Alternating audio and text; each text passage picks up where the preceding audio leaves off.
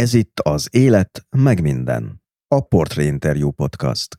Gondolatok, életstratégiák és világfolyamatok a mindennapi káoszon túl. Íróként és könyves szakemberként is aggasztja, hogy jobbról és balról is egyre erősebb azoknak a hangja, akik utólag törölnének ki neveket és életműveket az irodalmi emlékezetből. Van egy kulturális örökségünk, ami emberekké tesz minket, meg ami meghatároz minket, akár nemzetként is. És óriási luxus ebből csak úgy kiszórni pillanatnyi politikai, meg világnézeti szempontok alapján. Mert hogy Nyári Krisztián pontosan tudja, hogy a nagymű olykor emberileg nem éppen fedhetetlen alkotót takar, hiszen könyveiben egy évtizede magyar írók és művészek életét és magánéletét feldolgozó történeteket tár elég, és mint kiderült, e szórakoztató ismeretterjesztésre óriási az igény. Az egyik csoport azokat az írókat akarta jobban megismerni, akiket ő kedvel, de az iskola életrajzok szintjén keveset tudott róluk, és az is ilyen szentek életrajza típusú információ volt. A másik csoport az pedig ezeket a párkapcsolati konstellációkat akarta jobban megérteni, és akkor ilyeneket írtak, hogy velem is ez történt, miért ilyen hülye, miért ezt csinálta. Pártviszályok világából tért vissza a könyvek univerzumába, de a politika itt is utolérte, így a múltat idéző írásai olykor a jelenünkről is mesélnek. Bennem is vannak új felismerések, olykor csalódások. Tehát az nekem liberálisként egy nagy csalódás, hogy szembe kellett néznem azzal, hogy valójában mi nem szeretjük igazán a szabadságot.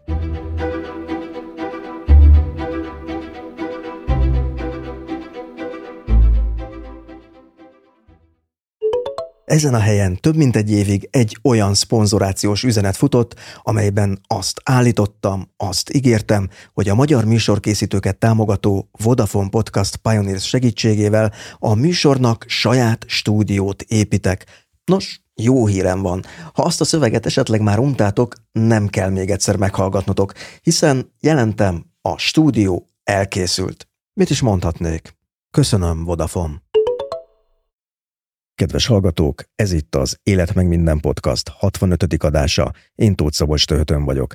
Ebben az epizódban Nyári Krisztiánnal beszélgetek a sokféleképpen elmesélhető életekről és ételekről, könyvekről és a könyvek lefóliázásáról, valamint arról, hogyan lehetséges az, hogy egyre kevesebbet olvasunk, miközben annyi szöveges információ dolgozunk fel egyetlen nap alatt, mint egy Shakespeare korabeli ember egész életében. A műsort egyébként sem minisztérium, sem politikai párt, sem más állami szervezet, állami alapítvány, de még önkormányzat sem támogatja. Ám az Élet meg minden podcast létezéséhez így a szponzorok mellett rád is szükség van. A műsort tehát támogathatod a Patreonon. A támogatás módját megtudhatod a műsor weboldalán, amelynek címe az életmegminden.hu.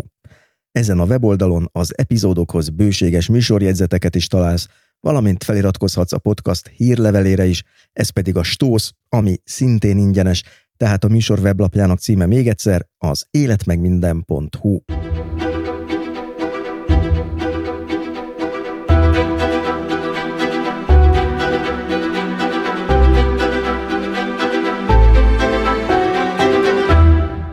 Az 1972-ben született Nyári Krisztiánt azt hiszem kevés hallgatónak kell bemutatnom. Nagyon sokan találkozhattak már, ha máshol nem a Facebookon történeteivel.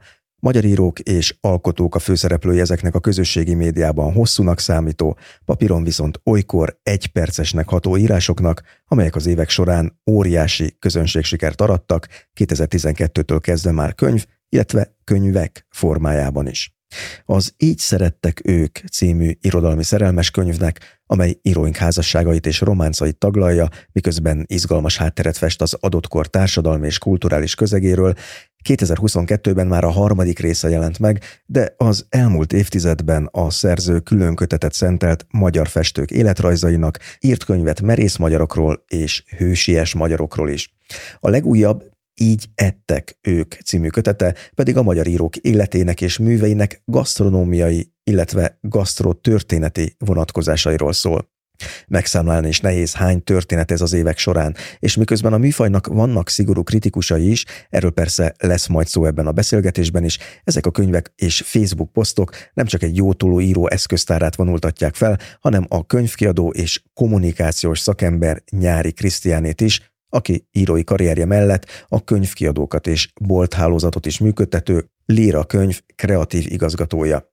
Itt szeretném megjegyezni, hogy bár a cég szponzorálja a műsor végén hallható könyvajánló blokkot, a most következő interjú nem fizetett tartalom, egyrészt ebbe a műsorba eleve nem lehet pénzért bekerülni, másrészt Nyári Krisztián nálam már régen a meghívandó műsor vendégek listáján volt, függetlenül attól, hogy milyen pozíciót tölt be ennél a vállalatnál és természetesen lesz szó a lefóliázott könyvekről is. A könyvesboltokat vegzáló hatósági intézkedések ügyében az adás januári felvétele óta van pár újabb fejlemény, de semmi olyan, ami felülírná az interjúban elhangzottakat. Mégis az érdeklődők számára a műsorjegyzetekben jeleztem az újabb híreket is.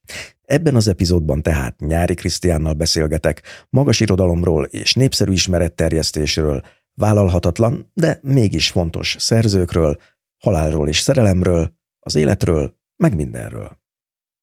Kedves Krisztián, szeretettel köszöntelek a műsorban, és nagyon örülök, hogy elfogadtad a meghívást. Szia, és köszönöm, hogy hívtál, és köszöntöm a hallgatókat is. És az apropója ennek a felvételnek az új könyved, ugye az Így ettek ők, de hát remélhetőleg messze fogunk kalandozni ettől, a, ettől az egyébként kitűnő munkától, de én rögtön akkor ebből fogok idézni egy mondatot, méghozzá, ugye ezek, aki nem olvasta volna, így rögtön elmondom az elején, hogy öm, különféle történetek vannak benne írókról, és az ő ételeikről és gasztronómiai élményeikről, kalandjaikról, szokásaikról. Móra Ferencről van szó, akinek egy beszélgetését idézett méghozzá a kiadójával, és ők arról diskuráltak, hogy mi az a könyvtípus, ami, hogyha Móra írna ilyet, akkor biztosítaná az ő megélhetését még a zivataros 20. században is, és a kiadó, és idézem a könyvedből, azt mondta, hogy három olyan könyv van, aminek mindig van keletje, akármerről fúj is a szél, szakácskönyv, szerelmes regény és kalendárium. Na most téged itt nem csak íróként kérdezlek, nem csak PR szakemberként kérdezlek, és nem csak irodalomtörténészként kérdezlek, hanem az egyik legnagyobb magyar öm, könyvkiadó hálózat kreatív igazgatója is vagy. Tehát a első kérdés úgy szól, hogy változott-e valami a könyvpiacon száz év alatt ebben a tekintetben? A szerelmes könyv az biztos, hogy tartja magát, és amióta könyvet kiadnak a világon, ez a tárgy, ez biztos, hogy nagyon fontos, de hát az irodalomnak is a legfontosabb tárgya a szerelem, és persze ezt különbözőképpen lehet feldolgozni, de hát azt hiszem, hogyha úgy ránéznénk a világirodalmi termésre az elmúlt 5000 évben, akkor én nekem az a beslésem, hogy a legalább kétharmada két tájról szól, a szerelemről meg a halálról, mert ezt a kettőt nem tudjuk feldolgozni amúgy egész életünkben. A szakácskönyv az egy érdekes kérdés, mert valószínűleg a 20. század eleje óta ez tényleg egy olyan kurrens termék, amit mindig el lehet adni, de nem mindegy, hogy miért. Tehát ez, ezért ez egy nagyon változó alműfaj. És hát itt beszél a egykor volt kiadó a kalendáriumról, azt például egyáltalán nem lehet eladni. Bár egyébként valahol olvastam, hogy a legrégebb óta folyamatosan kiadott kiadvány Magyarországon, az a kincses kalendárium. Ez még és ma ez, is létezik? És ez ma is létezik, képzeld el, és még megveszik, tehát valószínűleg hagyománytiszteletből, és főleg faluhelyen fogy, ahol pótolja tulajdonképpen a naptárat is egy kicsit, de hát egyébként az digitális világban ez a műfaj már nem nagyon megy el, könyvformájában biztos, hogy nem. Van a telefonunkon egy naptár, és hogy föl lehet rá tölteni az évfordulókat és az egyéb időpontokat is. Azt hiszem az almanachot is kiütötte a Wikipédia ilyen szempontból, tehát régen legalábbis az angol száz könyvkiadásban volt az almanach, ami ilyen adatsorokat tartalmazott, és ilyen vastag könyvek voltak, és voltak írók, amiknek kedvenc olvasmánya volt ezt bújni, hogy... Hiszen adatok voltak benne. Egyébként ezzel az, ami miatt becsapjuk magunkat, amikor az olvasás kultúra visszaszorulásáról beszélünk, mert amíg papírkönyvet olvastak elsősorban az emberek, adathoz is könyvekből jutottak, és amikor arról beszélünk, hogy csökken az olvasás, és a könyveket kevesebben olvassák, akkor azért mindig hozzá kell gondolnunk, hogy mit olvastak korábban, és még abban az adatban is, amikor arról beszélünk, hogy hát a férfiak soraiban jobban visszaesett, és ma a nők körében még mindig többen vannak, akik az előző évben legalább egy könyvet elolvastak, a férfiaknál pedig 60% egyáltalán nem olvasott könyvet, de valószínűleg ennek az az oka, hogy más könyvet olvastak. Adatot kerestek a könyvekben, többnyire, és kevesebb szép irodalmat fogyasztottak, és ezek a könyvek hát a könyvtárakban is fölköltöztek a felső polcra, vagy a raktárba, mert adatot ma már a világhálón keresünk, és szerintem ez jól is van így. Tehát én is olvastam ezt a, ezt a kimutatást, amit talán ugyanezt idézed, a, azt hiszem a Nemzeti Médiahatóság megrendeléséből. A Nemzeti Médiahatóság is végzett ilyet, és illetve korábban talán szélesebb mintán, de nagyjából ugyanerre az eredményre jutott a Magyar Könyvkiadók és Könyvterjesztők Egyesülése. Mind a kettő a tárkival dolgozott, úgyhogy össze is lehet vetni az adatokat ugyanaz a módszertan.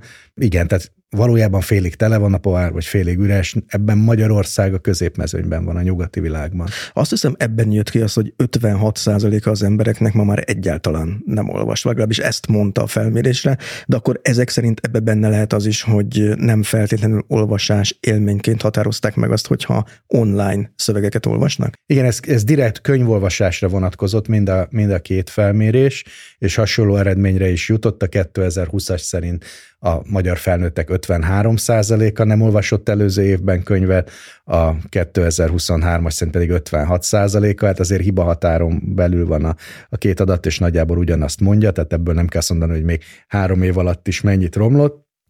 Könyvekre vonatkozott, ebben az e-könyv is benne van, mert az is könyv, de nincs benne az a rengeteg egyéb forrás, ahonnan betűt veszünk magunkhoz, tehát az online sajtó, egyáltalán az újságok, meg mindaz, amit egyébként szöveges formában fogyasztunk, adatot, hírt, információt, bármit. Tehát amikor arról beszélünk, hogy kevesebbet olvasnak az emberek, akkor ez egy szűk csoportra igaz, tehát Magyarországon is nagy probléma, ami egyébként a világon, a nyugati világban, hogy a funkcionális analfabetizmus az egy ilyen rejtett probléma, mert hiszen ezek az emberek megtanultak írni, olvasni, tehát a nemzetközi statisztikákban, amikor azt mondják, hogy Magyarországon, Franciaországban 98,5 százalék tud olvasni, akkor ez egy szép adat, és összehasonlítva a történelem bármilyen más időszakával ezek kimagasló rekordok de ez nem tud mit kezdeni a funkcionális analfabétákkal, akik el tudják olvasni a betűket, de nem tudják értelmezni a szöveget. Ez is mérhető egyébként? Különböző módszertanokkal mérik, és nagyjából az mondható, hogy körülbelül 20-25 százaléka a magyar felnőtt lakosságnak ide tartozik. Tehát aki nem tud egy használati utasítást igazából megérteni, egy termékleírást, és ez rendkívül sok problémát jelent persze, de van egy ennél is nagyobb halmaza a magyar felnőtteknek, akik azért nem olvasnak kis túlzással, mert túl sokat olvasnak. Tehát akiknek a munkájuk, az életformájuk olyan, hogy zúdul rájuk a digitális betű, és hát ebben a szövegtengerben próbálnak a felszínen maradni, ami azt jelenti, hogy azt a, az egyébként nagyon hasznos olvasási stratégiát követik, hogy egy nagy halom információból próbálnak kinyerni, kicsipegetni számukra hasznos információkat. Ez a, amit az angol skimmingnek hív, hát egy ilyen pásztázó olvasás, amit te is csinálsz, meg én is csinálok, amikor kinyitunk egy internetes portált, mert nem kezdjük el az első betűtől az utolsóig elolvasni, hanem pörgetjük, címeket jegyzünk meg, képfeliratokat, és legfeljebb, ha valami olyan, akkor azt, azt alaposabban elolvassuk, és tulajdonképpen a napunk nagy részét így töltjük, már hogy az olvasás felől nézve, hogy jönnek, jönnek a digitális szövegek, e-mailben, messenger üzenetben, reklámfeliratokban, és azt próbáljuk valahogy ezzel a skimming technikával feldolgozni, amely nagyon jó technikája az embernek az információ feldolgozásra, mert egy kazalnyi adatból kicsipegeti a számára hasznosat. De ez csak akkor igazán hasznos, hogyha azt a másik olvasás technikánkat is használjuk, amit fókuszált olvasásnak, vagy mély olvasásnak neveznek. Tehát amikor elmerülsz egy szövegben, és csak arra koncentrálsz, és a kettő az nagyon más, akár idegrendszeri állapotot is igényel. Tehát nehéz ezt egyikből a másikba beleugrani. És ezért nem csináljuk, amikor van ez az olvasás fáradtság. Amikor hazamész, egész nap olvastál tulajdonképpen, és már nem veszel egy könyvet a kezedbe, nem merülsz el egy regényben, mert vele fáradtál, és inkább akkor megnézel egy filmet, vagy csinálsz valami mást. Ezzel mondjam, akár életforma szerűen olvasásból élő emberek is szembesülnek, én magam is, és az az a baj, hogy nagyon sokan egyáltalán nem olvasnak, és elveszítik ennek a fókuszált olvasásnak a, a képességét, vagy hát ez így visszafejlődik, ami sok szempontból nagyon rossz. Miért rossz? Mit veszítünk ezzel? Sok dolgot, de mondjuk a három legfontosabb az nem is feltétlenül sorrendben. Az egyik az empátia. Az empátia az persze nem az, amit így elsőre gondolunk, hogy akkor adtunk pénzt a hajléktalannak. Az is az persze a maga módján, hanem inkább a másik bőrébe bújás képessége. Az irodalom tulajdonképpen ezt csinálja, hogy akkor mesét olvasnak egy gyereknek, és elképzeli, hogy akkor ő a legkisebb királyfi, királylány, vagy akár a gonosz mostoha, hogy milyen lehet annak a másiknak. Ez sokféleképpen el lehet sajátítani, ezt a képességet, de a legkönnyebb az irodalomból, vagy hát történetekből, olvasott történetekből. Akár úgy, hogy nekünk olvassák, akár úgy, hogy mi olvassuk, hát felnőtt korunkban ez utóbbi a jellemzőbb. Ezért aki nem olvas, elveszíti ezt a rutinját, vagy egyáltalán nem is volt benne soha része, az kevésbé empatikus. És akkor rosszabb kereskedő például, mert ott a kereskedelem is arról szól, hogy elképzelem, hogy ő mit szeretne. Meg hát egy csomó munka lehetőségek nagy részében azért ez, azért ez fontos.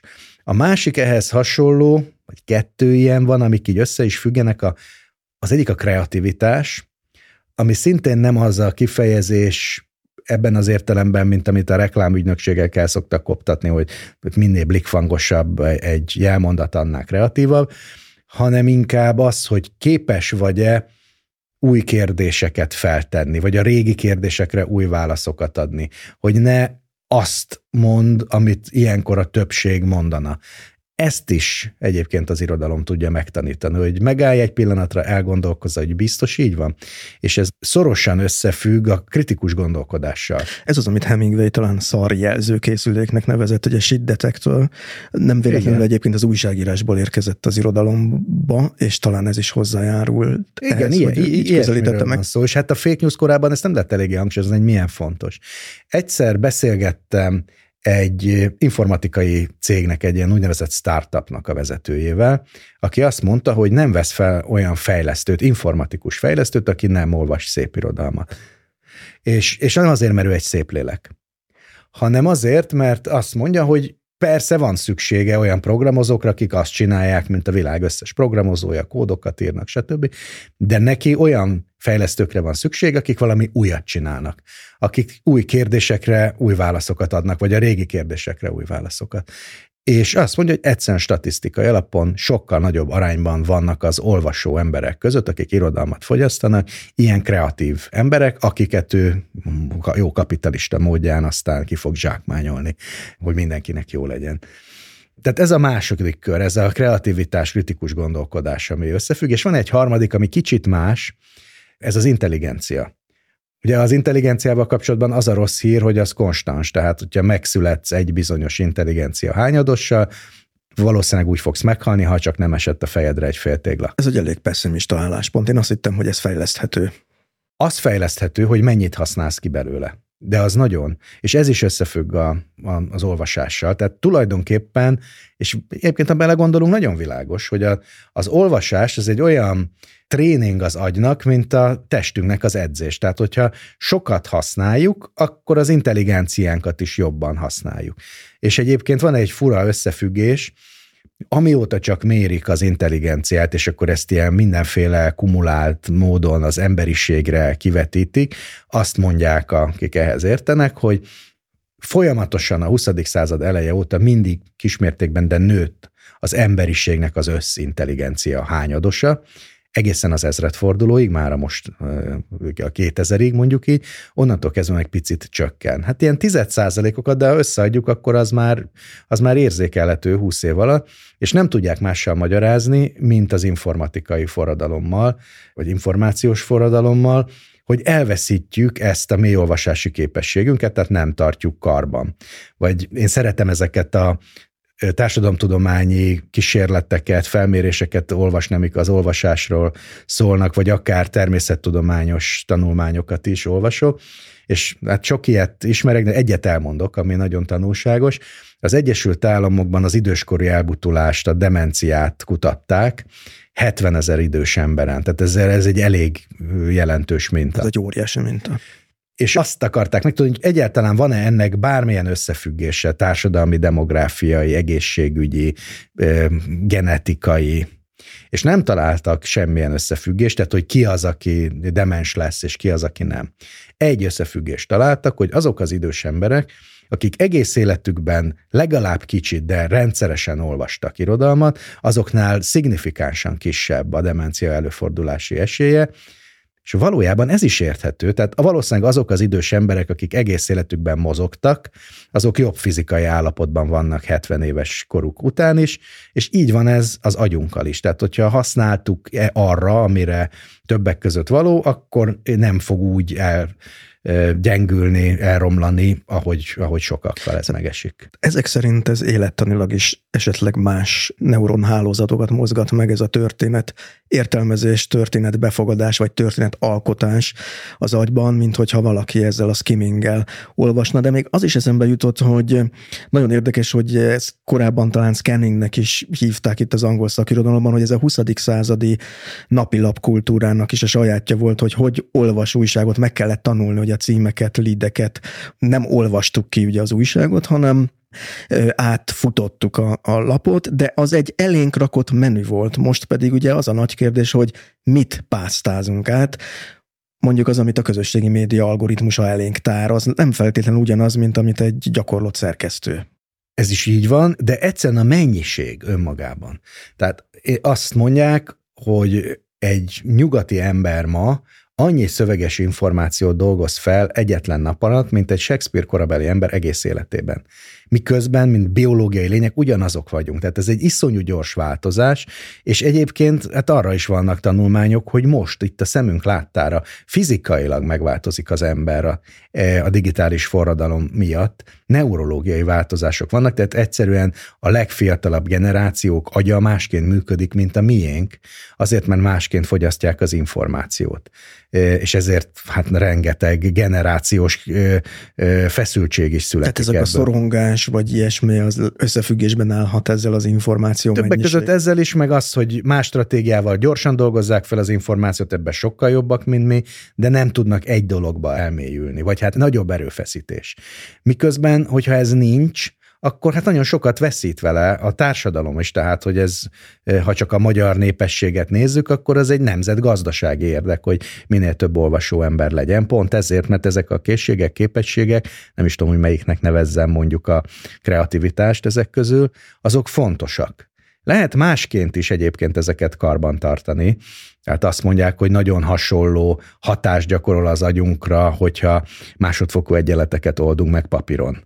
Vagy a, a meditáció, az imádság, az is ilyen. De hát a legolcsóbb eszköz, amihez nem kell felkészültség, meg alaptudás, bizonyos alaptudásnál több, az az olvasás. Tehát elmerülni egy regényben, az biztos, hogy sokkal jobban működik. Ennek is megvan egyébként a neurológiai oka.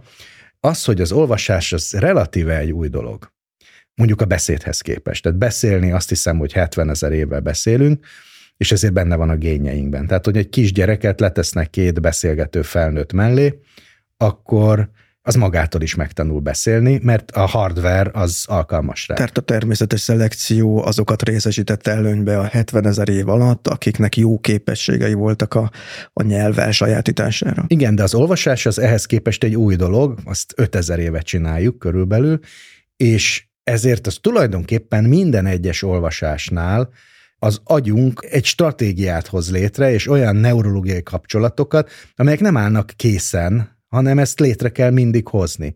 És ezért van az a hatása, ami valószínűleg stimulálja aztán a, ezeket a képességeinket, amiről szó volt, hogy le kell modellezni a valóságot ehhez az agyunknak, most nagyon leegyszerűsítve.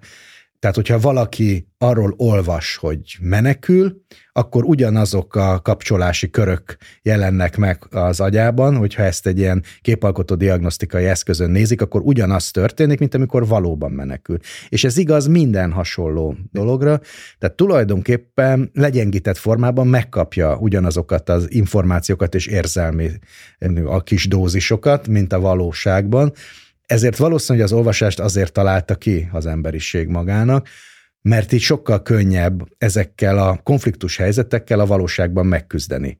Hiszen kicsiben már kipróbáltuk. Úgy működik, mint a vakcina. Legyengített formában mások érzelmi tapasztalatai segítségével felkészülünk ezekre az érzelmi szituációkra. Nem véletlenül, hogy az írásbeliség megszületésének nagy történelmi pillanatában, mondjuk az Odüsszejában vagy az Iliászban az általad említett nagy témák jelennek meg, ugye a halál, szerelem, háború.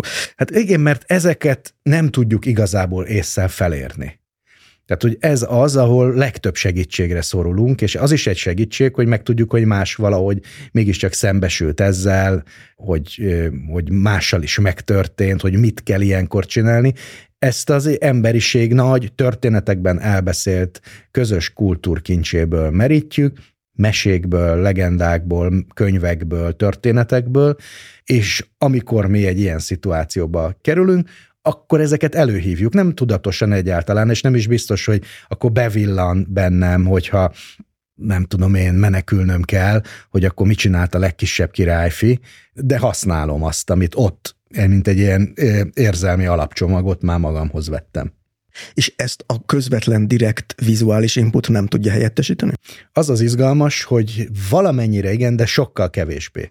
Tehát amikor ugyanazt a történetet nézik meg filmen, mint amit elolvasnak, akkor sokkal gyorsabban felejtik el, sokkal kevésbé működnek ezek, a, ezek az érzelmi, hogy mondjam, kis robbanások az agyunkban, sokkal gyengébbek, vagy hát egy másik jelképpel, hogy, vagy metaforával, amikor világít a, az emeri készüléken, hogy most éppen mi történik az agyunkban, az sokkal jobban világít, ha elolvassuk, mint hogyha a filmen nézzük. Valószínűleg azért, mert ki kell kapcsolnunk az egyikhez a fantáziánkat, mert a vizuális részét legalábbis készen kapjuk. Tehát működik ott is, de, de sokkal kevésbé. De még az olvasmányoknál is igaz az, Miközben én mindig azt szoktam mondani, hogy tulajdonképpen mindegy, hogy mit olvas egy fiatal vagy egy felnőtt bárki, lényeg, hogy olvasson, de ez azért megkötésekkel igaz, mert hogyha olyan történeteket olvasunk, amelyek nem meglepőek, nem meghökkentőek, nem újszerűek, hanem csak azért olvassuk, hogy megismételjünk valamilyen jó érzést, vagy megismételjük azt, hogy nekünk van igazunk. Tehát ezek szórakoztató olvasmányok, esztétikai értelemben kevéssé izgalmas művek, azok is kevésbé hatnak, mert hát azokat már láttuk, és persze ennek is van jelentősége az ismétlésnek a művészetben, de azért az igazán hatékony eszköz az, amikor valami újszerű, valami soha nem volt érzés, ami, amire ugye Kertész Imre mondta azt, hogy azt hiszem, hogy Dostoyevsky olvasásáról egy interjúban, hogy amikor egy olyan nagy hatással van rád, hogy, hogy magad is érzed, hogy ez egy meghatározó élmény lesz, ahogy Kertész Imre mondta, hogy ez a szívre mért csapás hogy, hogy azt tud így hatni, ami igazán jelentős mű, ami nem jelenti azt, hogy ne segítene az is, ha csak krimiket olvas valaki, csak az másként működik, mert előbb-utóbb kialakul a krimi olvasásnak a stratégiája, és egy krimi olvasó mindenkiben gyilkost lát, és, és az más dolgokat nem hagy megnyílni. Tehát egy ilyen kombinációs készséget fejleszt egy idő után, de a katartikus élmény az ezek szerint nagyon szükséges ahhoz, hogy ez a mély olvasási élményben beinduljanak ezek a szinapszisok, meg ez a történetalkotási. Igen, és hát a mesék erről szólnak, ezért egy nagyon izgalmas tudományág, vagy altudományág a mesekutatás, hogy az hogy is működik. Azok a gyerekek, akiknek már lényegében születésük óta hat éves korukig rendszeresen meséltek, tehát is még itt nem is az olvasásról beszélünk, hanem az, hogy rendszeresen minden nap kaptak mesét, azok aztán az iskolában mindenből jobban teljesítenek, de a legmeglepőbb az az, hogy elsősorban matematikából. És valószínűleg azért, mert az emberiség minden tudás történeteken keresztül szeret továbbadni, és amikor a mesébe van a hármas út, meg a hétfejű sárkány, azok alapvető aritmetikai feladványok, és ezért működik. Tehát ilyen döntési helyzeteket Igen. kínálnak a mesék. Így azon gondolkoztam, miközben beszéltél, hogy ha viszonylag új evolúciós vívmány ez a fajta írásbeliség. Ugye előtte a szóbeliség kultúrája volt, ha már itt behoztam Homéroszt, ami valahol a határon helyezkedik el, nem lehetséges az, hogy mi ragaszkodunk ehhez az írásbeliséghez, mert ebben nőttünk fel, de ugyanúgy, ahogy a szóbeliséget is leváltotta az írásbeliség, most majd egy kicsit visszamegyünk 5000 évvel ezelőttig, tehát ha a vizuális dolgokra gondolok, most majd megint egy kicsit verbálisabb, plusz vizuális lesz a történetmesélés, és felesleges aggódnunk azon, hogy ez egy rövid kitérő volt, úgymond egy, egy pár ezer éves kitérő az emberiség történetében. Elképzelhető, hogy így van. Én nem látom, hogy mi lenne helyette. Azt látom, mi az, ami nem működik úgy egyszerűen a digitális betűhöz való stratégiánk is más, mert megszoktuk, hogy, hogy ezt gyorsan kell fogyasztani. Ezért van az, hogyha ugyanazt a történetet, mondjuk egy kísérletben tíz olvasó papírkönyvben olvassa, tíz olvasó pedig e-könyv olvasón, tehát még csak nem is egy, egy számítógépen, akkor akik e-könyvben olvasták, kevesebb dologra emlékeznek, mert felületesebben olvasunk. És még, még egy nagyon izgalmas dolog van, az, hogy a történet szerkezetét nem tudják úgy elmagyarázni, mert ha a könyvnek önmagában a fizikai formája segít abban, hogy beárazzuk a végét. Hát már csak tíz oldal van hátra, és hiába van egy kis százalékjel az e-könyvolvason, ott ez nem működik. Tehát, hogy nem kerekítjük úgy le magunkban a történetet már előtte, hogy már tudjuk, hogy mindjárt, mindjárt jön a végkifejlet, vagy, vagy valami. De ettől még persze lehet hogy, hogy valami hatalmas változás előtt állunk, és, és evolúcióban is, de az a gyanúm, hogy amikor nem volt írásbeliség, akkor a közösségi kultúrafogyasztásnak, meg a közösségi információfeldolgozásnak nagyobb szerepe volt. Tehát akik Homéroszt hallgatták, és nem tudtak olvasni, azok együtt voltak, és ami közös élmény és közös tapasztalat lett belőle. És amikor ennyire individuális az információ feldolgozás, meg amúgy minden, akkor nem tudom elképzelni, hogy mi pótolná az olvasást, meg hát, hogy mondjam, praktikusan, amíg nincs más, amiről azt lehet mondani, hogy na ez aztán tényleg sokkal jobb, addig azért ne dobjuk el. Meg talán a verbális kultúrákban a memoriternek, meg a szövegtanulásnak a a, a rítusai, a szentsége, mert ugye a vallási szövegek is ebből nőttek ki talán, hogy egészen könyveket tanultak meg emberek fejből. Talán ez is egy, um, egy koncentráltabb információfeldolgozás. Igen, ezt, ezt a szemünk előtt látom én is megváltozni. Nem csak arról van szó, hogy az én nagyapám még fejből tudta a János Vitéz meg a Toldit, és ma meg már szerintem kevesen tudják a fiatalabb generációkból, hanem hogy mennyire nehéz a legfiatalabbaknak egy verset megtanulni. Tehát, hogy mivel minden információ ott van a zsebükben, és valószínűleg sokkal gyorsabban megtalálják, mint mondjuk az én édesanyám, de bizonyos képességeik pedig sokkal gyengébbek azért, mert, mert megváltozott a világ. És hát ez biztos, hogy az olvasásban is jelentkezik, de egyelőre a, az empátia, kreativitás, intelligencia hármasnak a, a, a jobb karbantartására nem tudok jobb módszert ajánlani, mint az olvasás. Ez egy nagyon izgalmas kitérő volt, és, és azt hiszem, akik eddig kételkedtek volna abban, hogy mi haszna van annak, hogy az ember fia, lánya a gimnáziumban másodfokú egyenletekkel foglalkozik, vagy Anna Kareninát olvas, most talán választ kaphattak arra, hogy a kérdés, ami azt feszegeti, hogy mikor fogom én ezt használni az életben, annak nem sok értelme van így. Viszont én visszamennék egy kicsit Móra Ferenchez, és a sikerkönyvekhez, hogy ő korának sikerszerzőjének számított egyébként? Hát ezt nem mondanám. Ugye annak a kornak a sikerszerzőinek egy részét már nem ismerjük. Tehát ha megnéznénk, ha lenne ilyen statisztika, egyébként valószínűleg előállhatna, hogy milyen könyvekből fogyott a legtöbb, akkor az ott szereplő sztárszerzők, azok, azok már, már nem nagyon vannak így előttünk. Egy-két, mint Harsányi Zsolt, meg ilyen egy-két egyébként jótollú szerzőnek a neve talán még, még él de az úgynevezett magas irodalom, vagy, vagy a kanonizálódó irodalom, az mindig egy kisebb hatást fejt ki a saját korában és aztán szépen beépül, és tehát ugye ma az irodalmi kultúránk, vagy az irodalmi emlékezetünk egyik hát fajsúlyos alappontja a nyugat amit a maga korábban, hát jobb időkben 2000 átlagos napokon, meg 800 példányban adtak el, tehát nyilvánvalóan kevesebb emberhez jutott el, de hatékonyabban tudott áthagyományozódni különböző okok miatt. Tehát ez azért ez mindig így volt. Móra Ferenc egyébként a népszerűbb írók közé tartozott, elsősorban újságíróként egyébként, tehát ő a, amiket a lapokban közölt, zárójelben volt a lapokban irodalom, annak nagyobb közönsége volt, mint ahányan megvették a könyveit. Eznek egyébként egy életproblémája is volt, és ö, különösen ö, szomorú volt, vagy hát kis és értett amiatt, hogy a felesége, aki egyébként a receptet elfogadva szakácskönyveket írt, népszerűbb volt nála, magyarán több könyvet eladott. Tehát ő nem is tartozott a, a legnépszerűbbek közé, de hát azért nem is olyan kevés példányszámú könyvvel szerepelt a eladási listákon, mint egy költő mondjuk.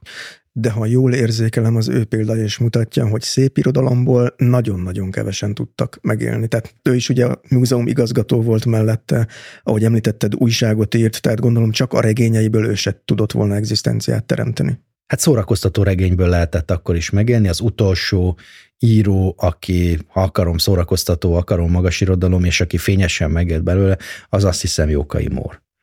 Utána ez már kevésbé működött így, egy-egy regényel, egy-egy könyvvel jól lehetett keresni, de ez nem volt garancia arra, hogy akkor örökké jól fog élni, tehát vannak nagy sikerű Móricz könyvek, van hát nagy sikerű Karinti művek, de hát azért ott is a szórakoztató faktort, azt Karintinél azt azért fontos szem előtt tartani, hát ugye neki ez volt az élet problémája, hogy, a, hogy úgy tekintették az emberek, ahogy, hogy az olvasók, ahogy írtam, mint a középkor után a krumplit, ami megérkezett az Egyesült Államokból, és a virága miatt tartották, és nem vették észre a gumóját, mondta ő a, az ő verseire, meg, meg komoly szépirodalmi műveire, hogy hát csak a vicceset vették belőle észre.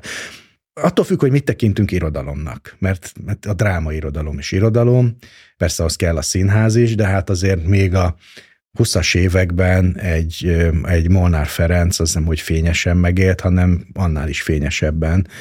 Elsősorban a külföldi piacból természetesen. Mert hogy ott közvetlen kapcsolat volt az előadó művészekkel és a show bizniszsel igazából. Igen, hát ő, ő azt hiszem, hogy 27-28-ban, most nem tudom pontosan az évet, évi két millió dollárt keresett egy akkori dollár árfolyammal, szóval nagyon-nagyon sokat de azért, most fölütünk egy irodalom tankönyvet, és megnézzük, hogy kik vannak a szöveggyűjteményben, nem nagyon találunk benne olyat, aki, aki jól megélt volna az irodalmi munkásságából. Van, aki tisztességesen megélt, az is kérdés, hogy amikor kiadtak valakit külföldön, akkor az hogy működött, és hát általában abból azért jobban meg lehetett élni, ez ma is így van, de az a ritka kivétel, hogyha ebből valaki tényleg jól megélt. Érdekes módon egy időszak van a magyar kultúrtörténetben, amire nagyon sokan, akik akkor is éltek, kicsi nosztalgiával gondolnak vissza, hogy bezeg akkor sokan olvastak, bezeg akkor bármilyen rossz is volt, a politikai helyzet, hát mégis kultúrában élen jártunk az a, hát ez az acélkorszak tulajdonképpen, ha a kulturpolitikában nézzük. Tehát a 60-as évektől a 80-as évek közepéig tartó időszak, amikor az írók is jól meg tudtak élni, mert lehet, hogy nem jelenhetett meg, de ha nem volt egyébként tiltott kategóriába, akkor azért így úgy kapott valami munkát, és ha megjelent, akkor pedig irgalmatlan példányszámban elfogyott az a kevés cím, ami megjelenhetett, és jól meg tudtak élni az írók, a tűrt kategóriába tartozók is. De ez egy kivételes pillanat volt, sem előtte, sem utána azért ez nem volt jellemző. Ez tulajdonképpen azért egy ilyen alkú volt, nem? Hogy ne ugrálj nagyon, de mm, hogyha benne vagy abba a kategóriába, aki megjelentethető, vagy olykor megjelentethető, olykor tiltott, akkor kapsz hozzá egy egzisztenciát, de nekem az az érzésem, hogy ennek az alkunak a rombolása is megmutatkozik azért, amikor a mai napig nagyon sokan azt várják, hogy majd az állam megoldja ezeket az egzisztenciális kérdéseket, és minthogyha az írókról ilyen szinten a köznek kellene gondoskodniuk. Persze ez valószínűleg akkor alakul ki. Hát korábban az állam semmilyen módon nem támogatta az írókat, még az se volt jellemző, hogy a, az adott rezsimnek kedves írók közpénzt kaptak volna bármilyen módon. Nyilván van a szocializmusban, amikor minden forrás közpénzből volt, vagy majdnem minden, akkor ez nem is lehetett másként. De ebben nem csak az volt benne, hogy korrumpálni akarták az írókat, és hát nagyon sokakat nem korrumpáltak, azok között sem, akik megjelenhettek, hanem ki tudja, hogy miért, valószínűleg ennek is megvan a maga mondjam, kulturpolitikai oka, de azért a legsötétebb 50-es években is, és aztán a Kádár rendszerben is nagyon fontosnak tartották, hogy mi van az írókkal, hogy mit gondol egy író. És hát 56 élménye aztán a Kádár rendszerben még inkább így működött, tehát, hogy féltek is tőlük, meg is figyelték őket, számon is tartották őket, viszont akinek megjelenhetett könyve, két indexre tétel között, azok viszont nagyon nagy példányban tudtak megjelenni, és teljesen más volt a nyilvánosság szerkezete. Gondoljunk arra, hogy minden lakótelepi lakásban, meg minden falusi kádárkockában ott volt a polcon a szép versek. Elképzelhetetlen ma. És valószínűleg nem is olvasták el mindenütt, de illet megvenni, meg olcsó is volt, meg kisebb is volt a kínálat, tehát nagyon vigyáztak arra, hogy, hogy mai értelembe vett bulvár tartalmak ne nagyon legyenek, vagy ha voltak, akkor azok nagyon ideológikusak legyenek, hogy ha már ilyet fogyaszt, akkor Koberkesi Andrást fogyasszon, és akkor megkapta a kalandregényt, csak hát erős vörös farokkal, de egyébként ezt nem engedték. Hát ez lett az új kalendárium, akkor a szép versek ezek szerint. Hát bizonyos értelemben, és hát tulajdonképpen megértem azokat a költőket, akik azt mondják, hogy hogy 1985-ben 60 ezer háztartásba eljutott a versem, most meg 600 példányban jelenik meg a kötetem, hát van különbség. És persze, hogy a, az államtól is vár megoldást, azt hiszem, hogy az államtól nem érdemes megoldást várni soha. Ilyen értelemben. Ugyanakkor a mecenatúra, tehát mondjuk egy báró 60 is hiányzik ahhoz, hogy a magán tőke átvegye ezt a kezdeményezést Magyarországon. Persze, és még csak azt sem mondom, hogy ne lenne itt a, ebben a megváltozott világban az államnak feladata. De azt hiszem nem abban, hogy, hogy akkor egy-egy könyv támogatásán keresztül beleavatkozzon abba, hogy mit olvasnak az emberek, meg mi juthat el ide vagy oda. Lehet ösztöndíjakat, meg átlátható rendszerű támogatásokat adni íróknak, hogy két könyv között ne kopjon fel az álluk, de elsősorban azt hiszem, hogy az olvasókat kellene támogatni. Tehát olyan helyzetbe hozni azokat, akik egyébként szeretnének olvasni, hogy anyagi okok miatt ne kelljen erről lemondaniuk. De hát én ebben nagyon, hogy mondjam, konzervatív, liberális vagyok, és valószínűleg egy nagyon törpe kisebbség véleményét képviselem, tehát ez sem jobb, sem baloldali barátaim nem így szokták gondolni, de hogy minél jobban beleavatkozik ebbe az állam, összességében annál nagyobb bajt szokott csinálni. Erről biztos lesz még szó a beszélgetés során, de megjegyzem egyébként, hogyha számít az én véleményem, én is azok közé tartozom, aki azt mondja, hogy azokat a lehetőségeket kell keresni, és erre a mostani politikai folyamatok talán nagyon, nagyon intenzíven mutatnak rá, amelyek minél kevésbé kiszolgáltatottak a, a nagy politikai kultúrpolitikai megfontolásoknak, mert abból egyre kevésbé sül ki talán a értékelhető vagy jó dolog. Viszont megint visszatérnék Mórához akkor, és igyekszem majd mindig ezeket a kitérőket így lezárni. Ugye említetted a feleségének a szakácskönyvét, és egy ilyen idézet is található tőle, mármint Móra Ferenctől a, az Így ettek ők című könyvedben, hogy és ezt Móra mondja, hogy megirigyelte irodalmi sikereimet, és most ő is ír. És ezt nem kevés malíciával jegyzünk meg, én úgy érzem, és egy korábbi könyvedben az Így szerettek ők második részében már boncolgattad egy kicsit az ő házasságok történetét, és engedd meg, hogy most átvegyem a, a, a szót tőled, és aztán eldugulok, ahol, ahol ezt írod, hogy már az esküvője másnapján ezt a verset írta a jövendő életükről, Két idegen gályarab egy bilincsbe verve nyomorultan üzetünk végtelen vízekre, ami nekem is, és enged meg ezt az olcsó frázist, egy gyomorbajos kapcsolatnak tűnik. Hát igen, az is volt valószínűleg egy rossz házasság, és akkor persze el lehet mélázni azon, hogy ki miatt volt ez rossz.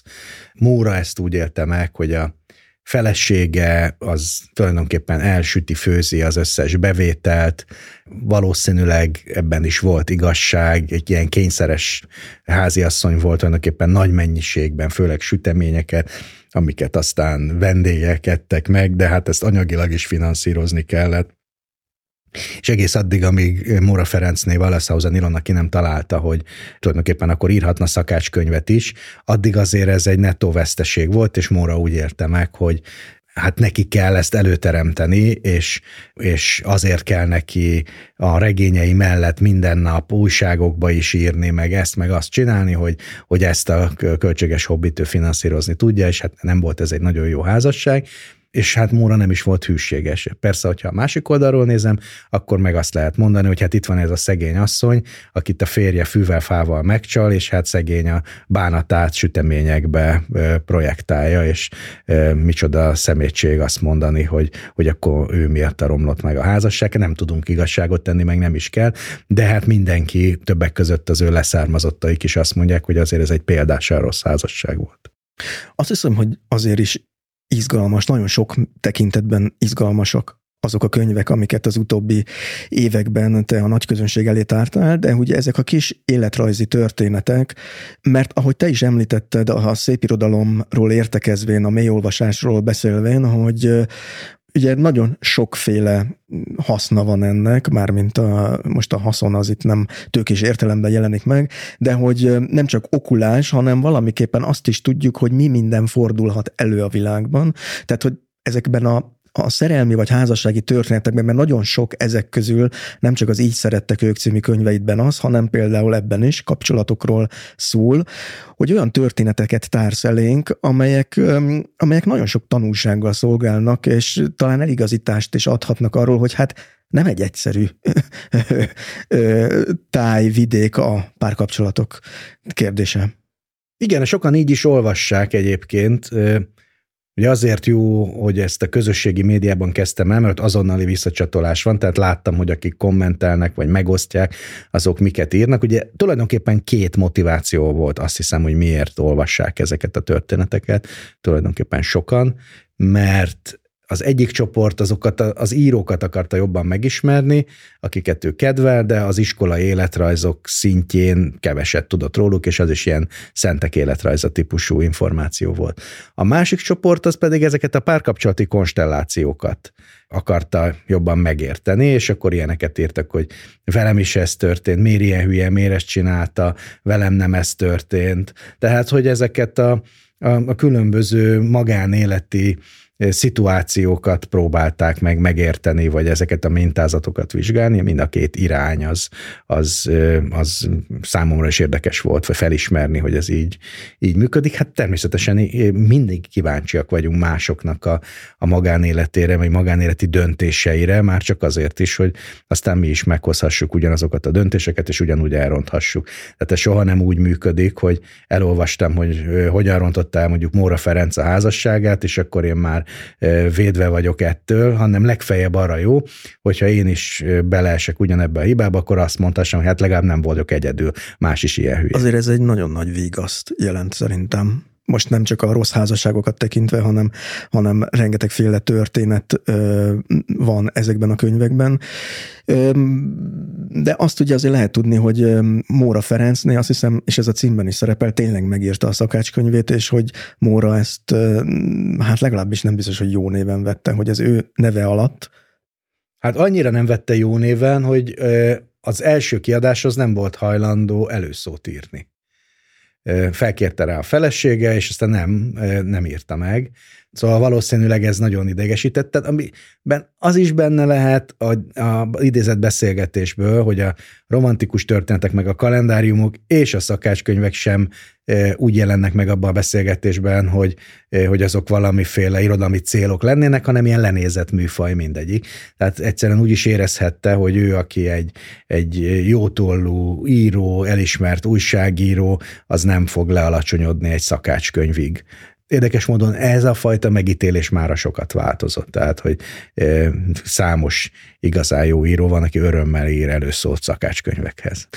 de aztán, ahogy olvastam ezt a történetet, becsületből legyűrte azt az utolsó vacsorát még a halálos ágyán, amit a felesége hozott be neki, hogy ez I- egy elég igen, szimbolikus a, jelenet. A, a, igen, a, a végén valószínűleg azért oldottak ezek a, ezek a feszültségek, vagy ezek a, a házasságot tönkretevő belső dinamikák javultak, de hát akkor, amikor ő már szembenézett azzal, hogy ha nem is nézett igazából szembe, csak azt tudta, hogy súlyos beteg, azt nem tudta meg soha, hogy, hogy miben szenved, hogy rákos, akkor a szokása szerint nem mondták meg neki, úgyhogy azt hitt, hogy sárgaságba szenved. De hát azt azt már sejtette, hogy nagyon beteg, és tényleg van egy nagyon szép életrajzi novellája, ahol, ahol ezt az utolsó közös evést leírja, amikor ő becsületből megeszi a felesége főztjét, tulajdonképpen ezt teszi egy kicsit átélhetővé ezt az egész valószínűleg egyébként nagyon rossz házasságon.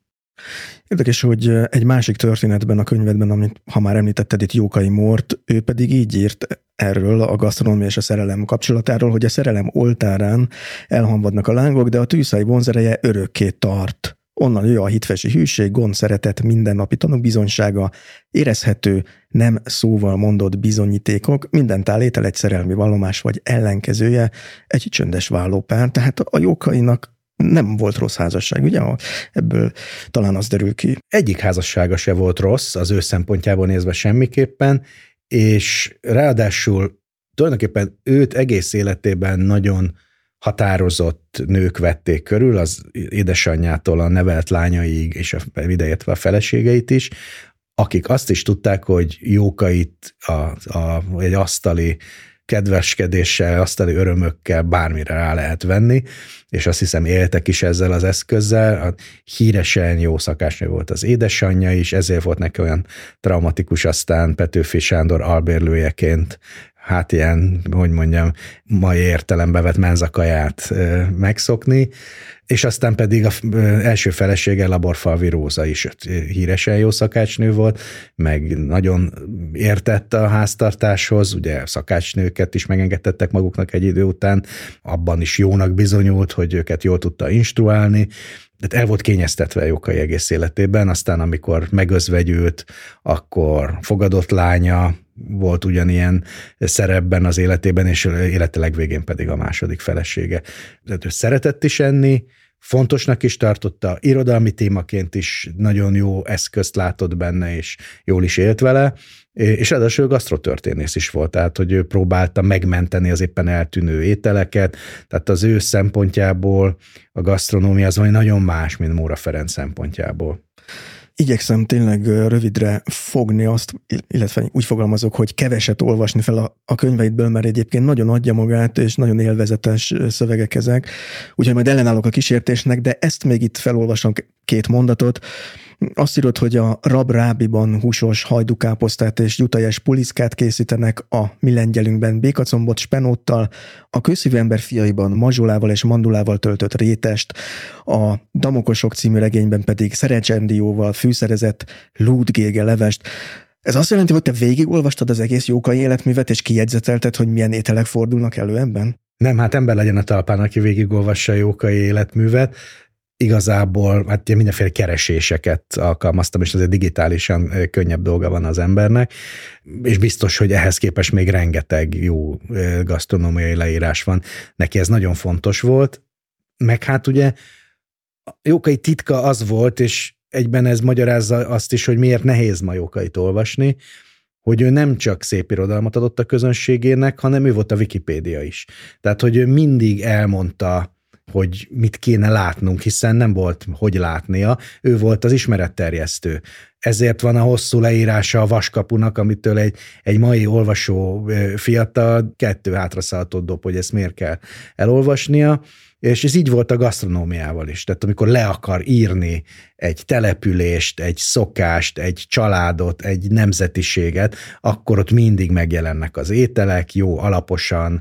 Tehát neki ez egy fontos eszköz volt. Egyébként is hát az irodalomban az igazán jó íróknál, amikor ételekről, asztali szokásokról, evésről, írnak, akkor az legkevésbé sem az ételről, meg az alapanyagról szól, hanem az emberről, aki eszik, és ezen keresztül tudunk meg róla valamit, és Jóka is nagyon ismerte ezt a, ezt a technikát, vagy hát ez nem is technika, hanem egy a valóság megragadásának egy nagyon jó írói módja. Ez tulajdonképpen nem egy romantikus, hanem egy ilyen realista, enciklopedista program volt akkor nála.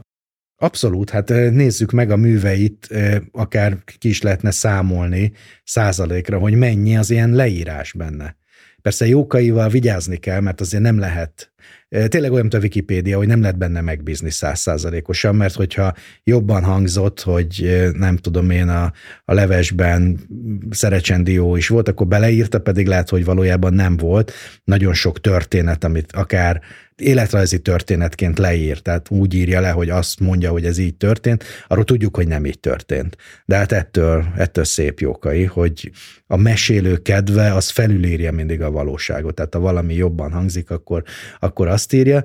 Ennek ellenére egy nagyon fontos forrás gasztronómia történetben jókai, és egyébként tudományos szempontból ő akart írni egy gasztronómia történeti munkát, csak aztán nem, nem jutott el odáig, a lényegében egy, egy bőséges tartalomjegyzék van, milyen jó lett volna, ha megírja, mert ő érezte, vagy észrevette, ami nem olyan egyszerű, amikor benne van az ember éppen, hogy radikálisan átalakul a magyar konyha. Tehát Valami ami, változik éppen. Hogy amit mi ősi magyar konyhának gondolunk, a, a gulyással, a pörköltel, a halászlével, a juteljes, vagy a tehénteljes ételekkel, a kolbásszal, ez mind újdonság volt. És két generáció alatt teljesen átalakította a magyar konyhát, és ő észrevette, hogy már nincsenek azok az ételek, mint fiatal korában, mentsük meg őket legalább leírás szintjén egy generációval később Mixát már hajlamos elhinni, hogy ezek az ételek az ősi magyar ételek. Mi meg, mi meg aztán pláne azt gondoljuk, hogy ez mindig így volt ezer éve, így főzték a pörköltet eleink, e, akkor ez egy érdekes tudósítás ebből a szempontból. Itt próbáltam közben belenézni a jegyzeteimbe, nem tudtam összeszámolni, hogy hány ilyen könyvet írtál, e, nem tudom, hogy neked a fejedben megvan-e, ahol ezek a történetek, ez a struktúra jellemzi a könyveket. Én kiírtam 15-nél több szerintem. Én is 15-öt számolok, de ugye amikor egy író nem tudja, hogy hány könyve van, az nem feltétlenül azért van, mert akkora arca van, hanem akkor, hogy a társszerzőt könyvet most hova tegyem, a idegen nyelven megjelent, de nem fordítása, nem kettőnek valami milyen ötvözete, az most akkor könyv, vagy nem könyv. Szóval ilyen értelemben 15 a maximum, hogy a legegyszerűbb, ha azt mondom, hogy a könyvtárakban 15 könyvemet tartják számon. Most, ha már itt a számoknál tartunk, ez nem tudom hány történetet, hány ilyen történetet jelent. Nem kell rá válaszolnod, majd fogalmam sincs. osztasz szorzasz közben. Ezt csak azért mondom, mert itt pont a jókainál jutott eszembe, hogy hát azért ez óriási kutató munkát igényel, mert én most felolvastam egy egy rövid bekezdést belőle, de hát tele van ilyen adatokkal ez a, a jókairól szóló történet is, hogy mit evett, hogyan evett, miről írt, milyen ételekről írt, hogy te egy ilyen folyamatosan egy ilyen jegyzetfüzettel jársz kelsz, és bármit, amit megpillantasz, és éppen a témába vág, azt már is rakod el a kis cetli katalógusodba, vagy hogy dolgozol? Hát hasonlóan, csak nem fizikai cetlikkel, hanem, hanem számítógépemen. Tehát olvasok valamit, és azt gondolom, hogy egyszer még jó lehet, abból készítek egy jegyzetet, ha szerencsém van, akkor olyan keresőszavakat írok bele, ami később eszembe fog jutni, de van, hogy teljesen elfelejtem, és előbukkan a számítógépemből egy tíz évvel korábbi jegyzet, és teljesen rácsodálkozok, hogy én ezzel valaha foglalkozni akartam, és miért nem foglalkoztam vele, aztán mégis. De igen, én, én egy ilyen jegyzetelős vagyok, és egyébként is az a jellemző, hogy valamit keresek, és aztán lehet, hogy a, a mellékesen előkerült információk annyira elcsábítanak a témától, hogy aztán annak megyek utána. Ezt a részét élvezem egyébként a legjobban, és valami egészen más kerekedik ki belőle. De hogy határoznád meg egyébként ezeknek a történeteknek a műfaját, hiszen um, azt említetted, hogy Facebook bejegyzésként indultak ezek a történetek, és aztán annyira megszerette őket a baráti köröd, majd a szélesebb olvasóközönséget, hogy ebből adódott, hogy legyen, legyen egy, egy könyv, hogy meghatározza ezeknek a műfaját, és például hosszát az, hogy ezek eredetileg így készültek? Hát abban az értelemben igen, hogyha mondjuk az irodalom történethez viszonyítjuk, akkor ezek nagyon rövid kis történetecskék, mondjuk az így szerettek őkbe 30-35 történet van, ha az irodalom történet felől nézem, hát akkor ezek haikuk. Na de ha a Facebook felől nézem, akkor meg háború és béke, mert ahhoz képest meg, meg nagyon hosszúak. Tulajdonképpen ezek rövid, 10 perc alatt elolvasható kis történetek. Ha nagyon meg kell határoznom, hogy micsoda, akkor ez egyfajta szórakoztató ismeretterjesztés. Tehát valós információkat osztok meg, de nincsen vele semmilyen magasztos célom, hanem azt akarom, hogy akik olvassák, azok ebbe örömüket leljék, mint ahogy én is ezt teszem azt is fontosnak tartom minden lehető eszközzel jelezni, hogy ez nem tudomány abban az értelemben, mint ahogy egy tudósnak illik viselkednie, hanem tényleg szórakoztató ismeretterjesztés. Ezért nem időrendben vannak például a történetek, meg, meg minden módon próbálom ezt, ezt hangsúlyozni, már csak azért is, hogy azt higgyék, hogy ez egy tankönyvpótlék. Jó arra, hogy kedvet csináljon adott esetben egy szerzői életműhöz, de semmiképpen nem pótolja azt. Ez tulajdonképpen az életrajz irodalom egypercesei ebből a szempontból. Mondhatjuk, igen, tulajdonképpen. Te úgy is meghatároztad egyszer ezeket a történeteket, hogy igaz mesék. Ez azt jelenteni, hogy ezek a történetek nem, nem, nem igazán tény irodalomnak De számítanak? ezért mondtam azt, hogy igaz. Csak ne felejtsük el, hogy az életrajz az mindig az életrajz író szempontjait olykor teljesen érzelmi szempontjait tükrözi, és ugye egy tökéletes életrajz, amiben minden benne van, az olyan hosszú lenne, hogy annyi ideig tartana elolvasni, amennyi ideig az illető élt. Minden, ami ennél rövidebb, az az életrajzíró önkényére van bízva. És én bizonyos szegmenseket emeltem ki, bizonyos témakörök mentén írtam meg ezeket a kis életrajzokat. Ugye az első két könyvemben a magánélet, a szerelmi kapcsolatok, de hát egy életrajzot sokféleképpen el lehet mesélni. Ugye egy iskolai életrajz, amit a tankönyvekben olvasunk, az mindig az életrajz fele, kétharmada az arról szól, hogy hova járt iskolába mint hogyha az élet, az egy ember élete tényleg a nagy része az iskolába zajlana. Ez egyszerűen egy szokás, hogy az iskola életrajz ilyen. Ez egy kicsit olyan, bocsánat, hogy közvágok, ez egy kicsit olyan lehet, mint amikor a mai tudományosnak szánt írásokban, publicisztikákban, tanulmányokban az a megszokott, hogy valaki úgy kezdi a mondandóját, hogy a dolgozatom most arról fog szólni, hogy, és azt próbálom bizonyítani, hogy, és az ember onnantól már menekül a szöveg elől? Hát az, azt hiszem, hogy ez egy inkább egy ilyen tudományos retorikai fordulat elmondani, hogy mit fogsz olvasni, csak hogyha ez nem kellőképpen izgalmasan van előadva, akkor valóban lehet, hogy inkább eltántorít. De csak azt akartam mondani, hogy el lehet mesélni egy ember életrajzát szülőgyerek kapcsolat mentén, mestertanítvány kapcsolat mentén, iskolák mentén valóban. Cserna Szabó András barátom mondta azt egyszer, hogy tulajdonképpen írhatnál könyvet az írók tetoválásairól is. Hát az is biztos nagyon érdekes, csak engem kevésbé érdekel, meg lehet, hogy nem akkora nagy a merítés, de valóban. Tehát akit ez érdekel, a hajviseletükről is lehet könyvet írni amennyire leszűkítem, az, az mindig, abban mindig benne van maga az életrajzíró. Ezért hívtam ezt igaz mesének, de nem biztos, hogy ez a legjobb meghatározása. Azt hiszem, hogy amikor az Így szerettek ők megjelent, és a második rész is megjelent, akkor tájt azt érzékeltem legalábbis, hogy az irodalom tudománya, magyar irodalom tudósok körében voltak, akadtak nem is kevesen, akik ezt valamiféle támadásként élték meg, mint hogyha az elefánt csont toronyba betört volna valaki kívülről, és én olvastam is egy páros interjúdat akkoriban, jelent meg talán a Magyar Narancsban, most lehet, hogy az évszámot illetően tévedek is, ez egy későbbi interjú Margócsi István irodalomtudóssal, aki úgy fogalmazott és szinte korholóan jegyezte meg neked, hogy mindenből narratívát gyártasz, lekerekített meséket, indulatoktól és szenvedélyektől vezérelt következetes történeteket, és ugye azt próbálta ő érzékeltetni, hogy ezek hamisak, ezek a te narratíváid nem lehet összefoglalni ilyen kis történetekben, még csak a lényeget sem. És ebben sok mindenben igaza van Margócs Istvánnak, akit én, hogy mondjam, az irodalom történészi szakma egyik legnagyobb élő alakjának tartok, és amikor irodalom történész voltam, és irodalom tudományos témában írtam, akkor hát úgy akartam írni, mint ő. De most nem úgy írok.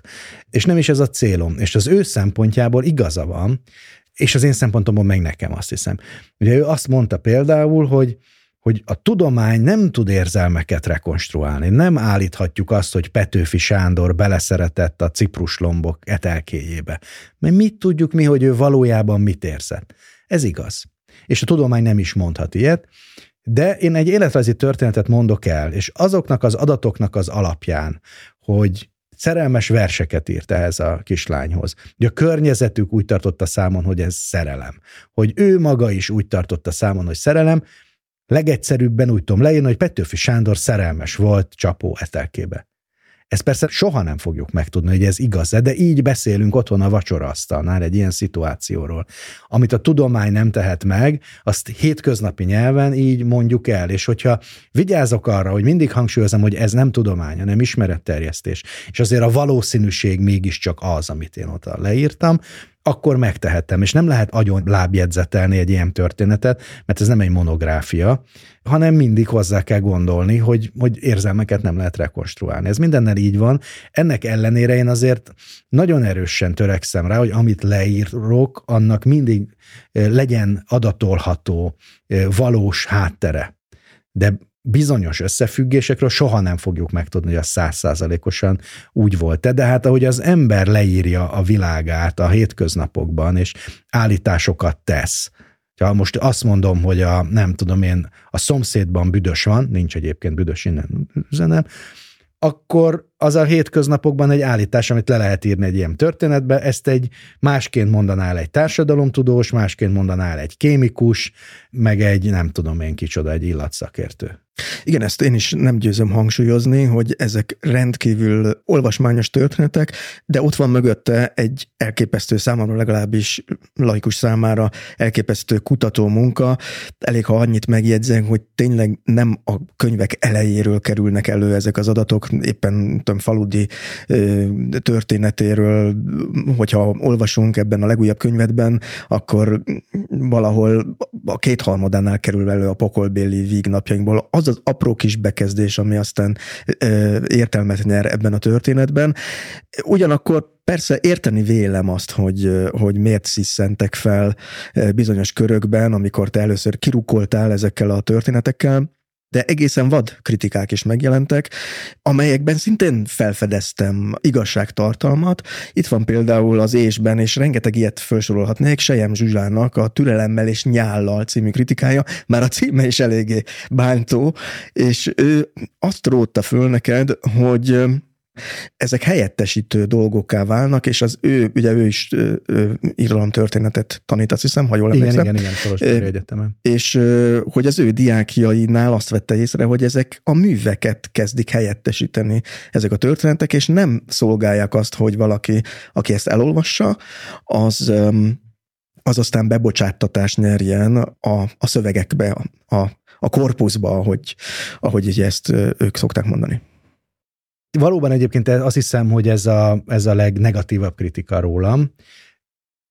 és azt hiszem, hogy sok mindenben nincsen igaz a Sejem Zsuzsának, és biztos van, az el kell, hogy higgyem, hogy ő ezt tapasztalja, de nekem ellentétes tapasztalataim vannak elsősorban. De az nagyon rossz lenne, hogyha azt hinnék olvasók, hogy, hogy ez maga az irodalom. Tehát, hogyha én írok egy történetet Adi Endre szerelmi életéről, akkor már nem kell elolvasni a magunk szerelmét, meg a Adi csodálatos szerelmi költészetét de az én visszajelzéseim, és tulajdonképpen az objektív visszajelzések is ennek ellenkezőjét mondják, azért kapott az így szerettek ők mindenféle megtisztelő díjat, irodalomtanároktól, könyvtárosoktól, mert ők azt tapasztalták, hogy kedvet csinál az életművekhez, és ha ez így van, akkor ennek nagyon örülök.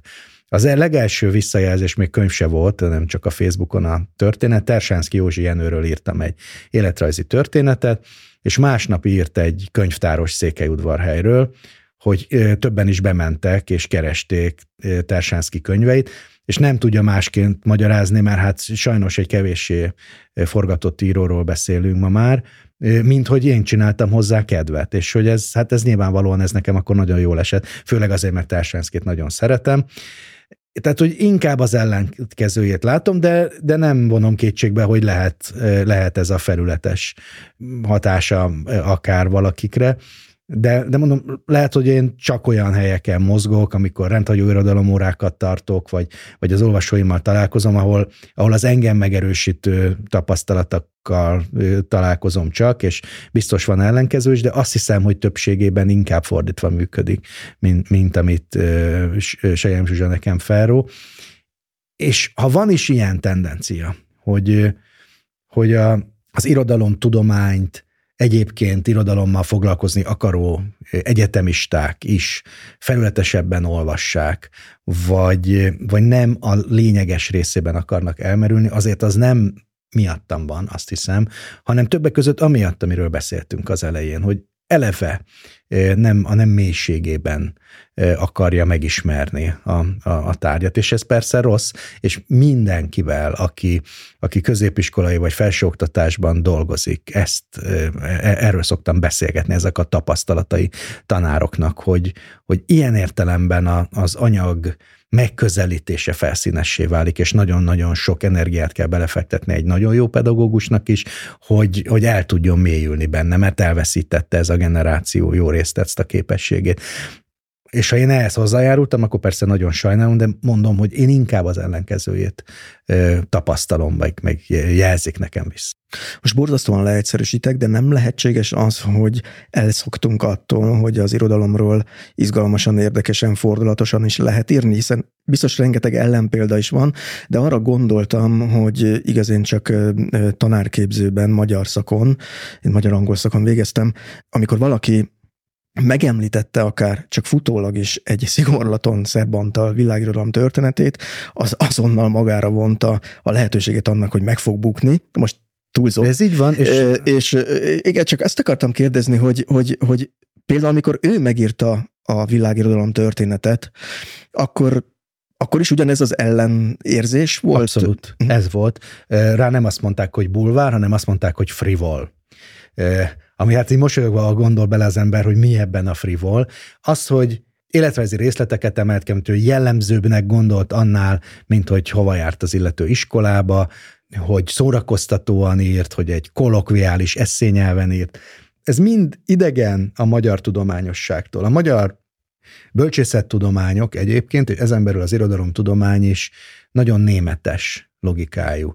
Ami azt jelenti, hogy rendkívül arisztokratikus, egy olyan metanyelven beszél, amit pont azért, hogy bizonyítsa, hogy ugyanolyan tudomány, mint az atomfizika, amit csak a beavatottak értenek lehetőleg, és ez egy egyedi dolog, tehát ez tényleg egy ilyen németes szokás, mert sem a francia, sem az angol száz kultúrában ez nincs. Ott elvárás is egy tudóstól, hogy tudjon széles tömegek számára is közérthetően fogalmazni a saját eh, kutatási területéről akár. Ugye ez az, amit az angol middlebrow-nak hív, tehát hogy ami, ami ez a szórakoztató ismeretterjesztés akkor, hogyha ha ez ismeretterjesztés, de a szép irodalomban is van ez, a népszerű életrajzok például ide tartoznak. És ez nálunk kevéssé volt jelen, ma már talán egyre inkább. És minél kisebb egy, egy bölcsészdisziplína, tehát minél kevesebb embernek szól, annál inkább jellemző rá ez az elzárkózás, ez, a, ez az arisztokratikus kívülállás.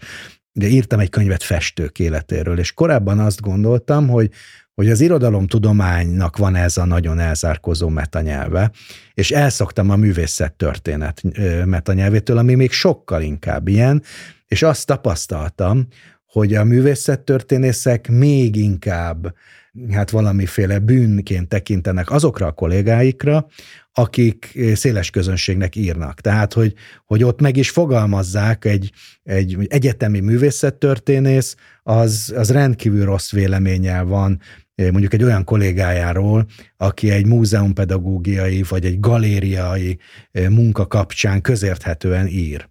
Tehát, hogy, hogy ez jellemző a, a magyar kultúrára, és hát nyilvánvaló, hogy, hogy, hogy az elején ez, a, mivel nem sokan foga írtak így irodalomtörténetről, ez sokakban ellenérzés váltott ki, de közben azt tapasztaltam, hogy nagyon sokan, többek között Margócsi István, akivel azt hiszem, hogy jó viszonyban vagyok, belátta, hogy ez, nem akar az irodalomtudomány helyébe lépni, hogy bennem nincs ilyen ambíció, és nem is így működik, hanem én az irodalomtudomány eredményeiből dolgozom.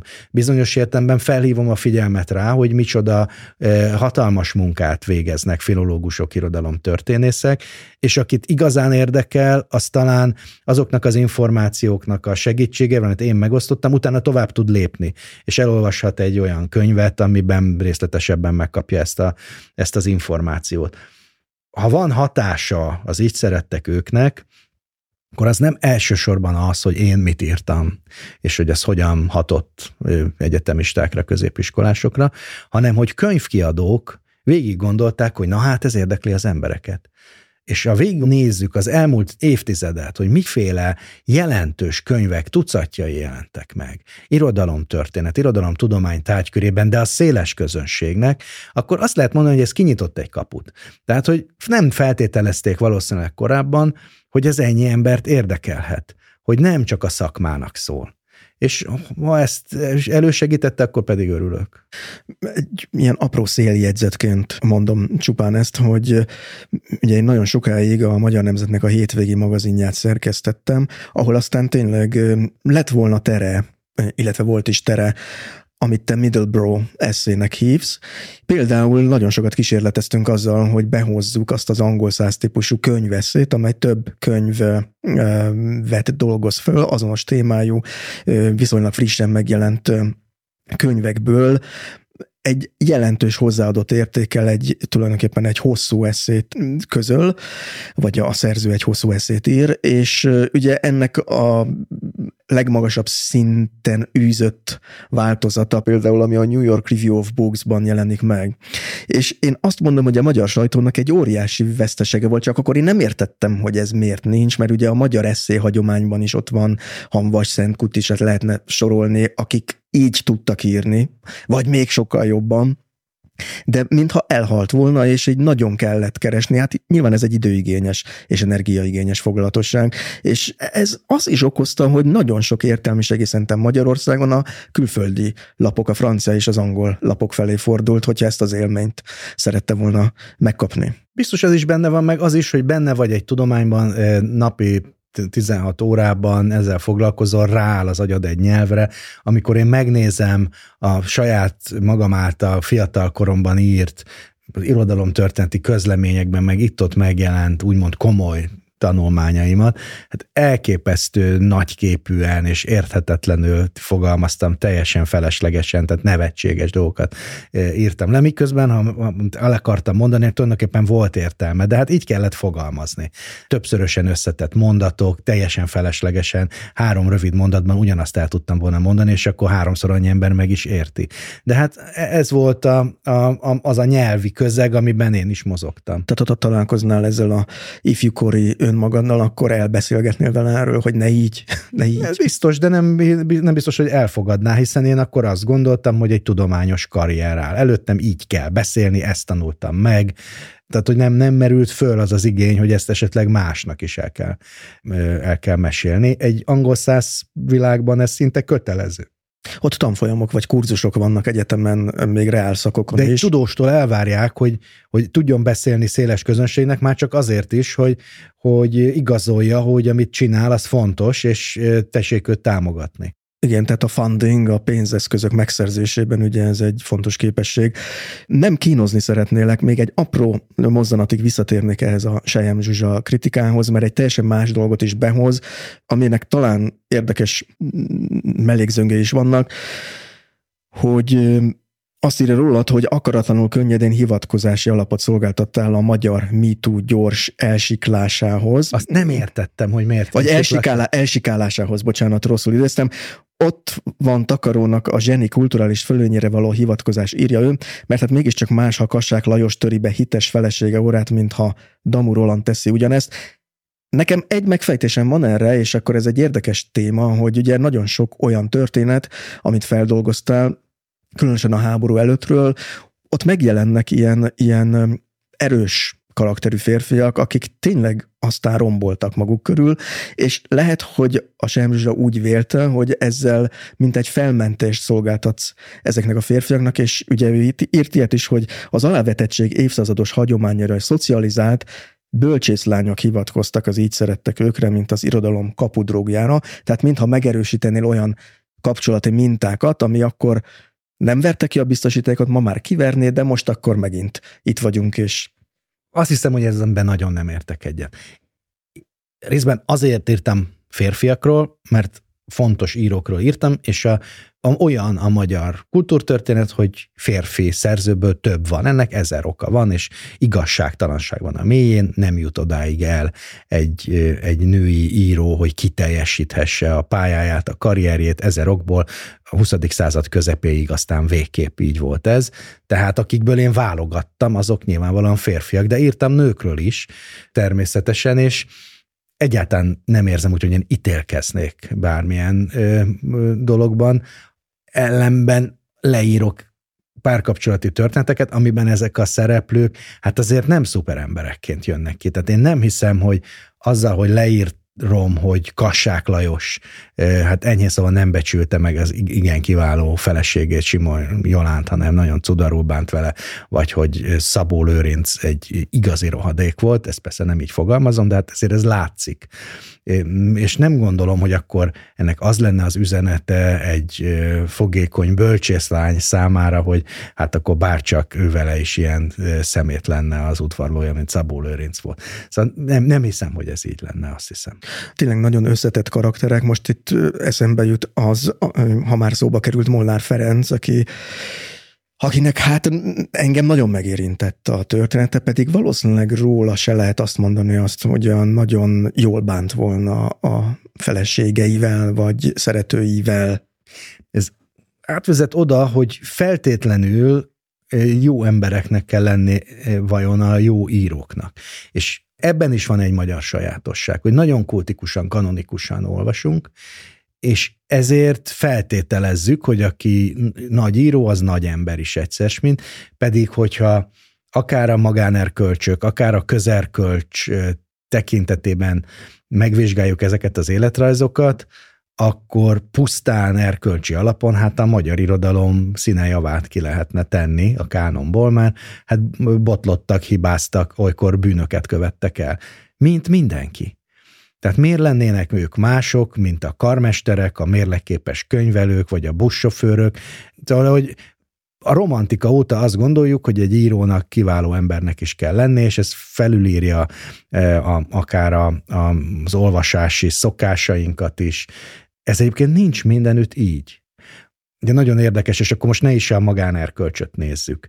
Tehát, hogy lehet-e olvasni Szabó Lőrincet annak ellenére, hogy, hogy öngyilkosok lettek mellette a nők? Hát persze, hogy lehet. Érvényesek-e Szabó Lőrinc szerelmes versei? Na, náhogy érvényesek. A legszebb szerelmes verseket írta, miközben tényleg egy szörnyetek volt. De nézzük a közerkölcsöket, mondjuk a politikai erkölcs kérdését. Nagyon jó példa volt, amikor, most már tíz, tíz éve legalább, amikor Nyírő József hamvait Szőcs Géz a táskában hordozta, aztán ki tudja, hogy mit csináltak vele, hogy temették el. De hogy mivel a magyar közvélemény számára akkor jelent meg Nyírőnek az alakja úgy általában a horizonton, nem ismerték korábban sokan, ezért tulajdonképpen politikai világnézet alapján döntöttek róla. A kicsit baloldali, inkább baloldali olvasó azt mondta, hogy hát ez egy nyilas volt, következésképpen rossz író. A kicsit jobboldali olvasó azt mondta, hogy ez egy nagy író volt, és hát akkor lehet, hogy nyilas volt, de ezt felejtsük el, ezzel ne foglalkozzunk. Milyen szépen írt.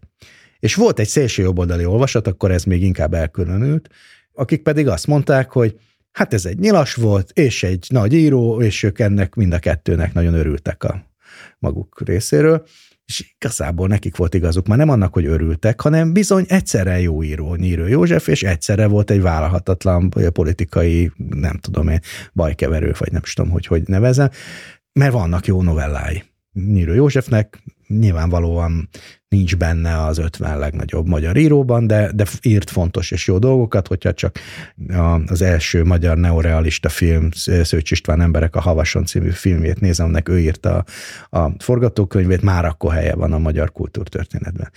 A történet azért érdekes, mert nem bírt vele tulajdonképpen a közönség nagy része szembenézni, hogy ez egyszerre egy jó, vállalható író, meg egy szörnyeteg, ami a közelkölcsöket illeti, vagy a közmorált hanem inkább elhazudta fel egyik felét a, a dolognak. És e, hajlamosak vagyunk ezt így intézni, miközben ez máshol nem feltétlenül van így.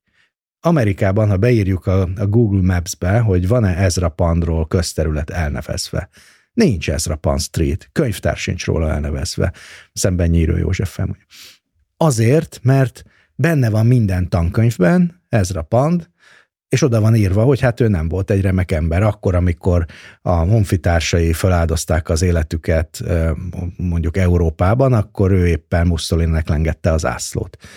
De ez nem jelenti azt, hogy ki kell törölni a tankönyvekből, csak szembe kell nézni ezzel a kétségtelen nem könnyű helyzettel.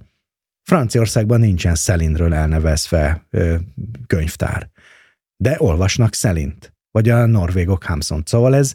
ez végül ez, úgy döntöttek, hogy nem végzik ki a kollaboráció ellenére. Igen, de hát, hogy ez, ez, ez, kett, és ez Tehát nehéz. ők is megküzdöttek ezzel. És ez egy nagyon nehéz küzdelem, de, de hát sokkal jobb, ha képesek vagyunk rá, hogy életművet és életrajzot elválasszunk egymástól, mert hatalmas ára lenne kidobálni.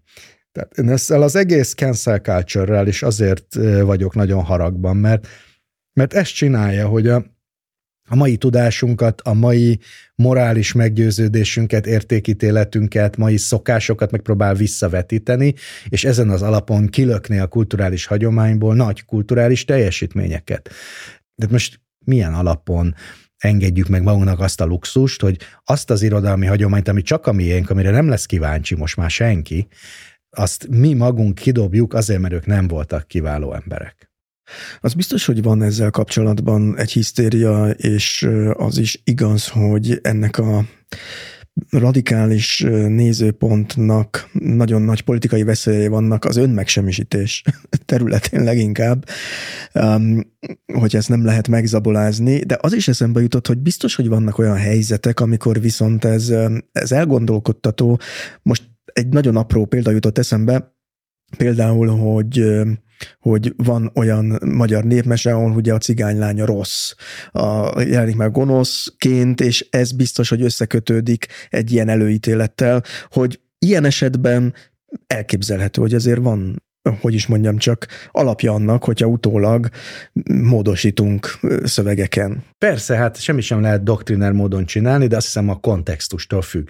Tehát el kell magyarázni nem eltagadni kell, hogy van ilyen mese, Szóval az, amit a hófehérkes a hét törpe, amit most Hollywoodba hét nem törpével kívántak megfilmesíteni. hát a, a történet lényegét veszi el, Hófehérke és a hét magas ember című film, és akkor ráadásul Hófehérke nem is fehér, szóval ez egy hülyeség. Ami nem jelenti azt, hogy ne kéne elmondani, hogy hogy is van a kisnövésű emberekkel, és hogy miért gondolták régen azt, hogy ők barlangban élnek. Meg hát ez mindent el lehet normálisan mondani, ne nézzük kiskorúnak az embereket, azt vagy, hiszem, vagy hogy csökötnek. Itt, azt hiszem, hogy itt azért érzékelhető valami fajta lázadás, mert ha most olvastam neked, hogy a Netflixnél betelt a pohár, és hogy nem véletlenül az, hogy, a, hogy például Ricky Gervaisnek egy, az új műsorát ennyire nyomják, amit teljesen, hogy úgy mondjam, anti-PC tehát, hogy van egy ellenhatás is ebben az ügyben. Igen, persze az van, hogy a, a stand-uposok a, azok az udvari bolondok, akik mindent megengedhetnek maguknak, és ha ő a stand-upos ruhájában van, akkor kimondhatja azt, amit egyébként hétköznap nem mondhat neki ő sem. De hát legalább vannak ilyen, ilyen szelepek, és ráadásul ez tényleg két irányból jön, tehát hogy, hogy ezt én elég riasztónak tartom hogy Amerikában valóságos könyvtári háború dúl, attól függően, hogy éppen az adott államban demokrata vagy republikánus kormányzó van, vagy, vagy ki az erősebb kutya, annak alapján dobják ki a könyveket, veszik le a polcokról, és nekem teljesen mindegy, hogy most Shakespeare-t azért kell eltörölni, mert csúnyán írt a feketékről az Otellóban, vagy azért, mert férfiakhoz írt szerelmes verseket. De mind a kettő agyrém és kultúra ellenes dolog. És hát nálunk ugye éppen most ennek a, az ellenkezője van, nem a, nem a a, a, a baloldali hülyesség, hanem a jobboldali, mert a, a homoszexualitás megjelenítésére is, és ugyanúgy igaz ez, hogy akkor most mit kell hogyan kiszűrni, és hogyan kell utólag cenzúrázni irodalmi, fontos irodalmi műveket. Van egy kulturális örökségünk, ami, emberekké tesz minket, meg ami meghatároz minket, akár nemzetként is. És óriási luxus ebből csak úgy kiszórni pillanatnyi politikai, meg világnézeti szempontok alapján. Tehát azt mondod, hogy, hogy ami van, és ami közkincs, azt azt a közönség elé kell tárni, legfeljebb kontextusba kell helyezni, hogy mi miért van. És azt hiszem ennek egy extrém példája volt, ezen egy kicsit én is meglepődtem, azt mondtad, hogy például Szálasi Ferenc és a magvető egyik szerzője lett bizonyos értelemben. Igen, hát éppen a magvető kiadó igazgatója volt, amikor a Tények és Tanúk sorozatban megjelentettük Szálasi Ferenc naplóját. Ráadásul még nem telt el akkor 70 év Szálasi Ferenc kivégzése óta, tehát, hogyha neki egy leszármazottja, vagy agyatékának kezelője megjelent volna, hogy kéri a honoráriumot, akkor oda kellett volna adni. Egyébként egy elkülönített számlán tartottuk. Aztán utána lejárt ez a 70 éves védettség. De azt hiszem, hogy fontos, hogy ez a könyv megjelent, Például kiderül belőle, hogy mennyire bornért ostobaság. Tehát, hogy egy, a kísérteties ebben, hogy ez egy buta ember volt. Szemben mondjuk Rákosiban az a kísérteties, ha elolvassuk Rákosi naplóját, hogy nagyon okos volt. Nem tudom, hogy melyik a riasztóbb.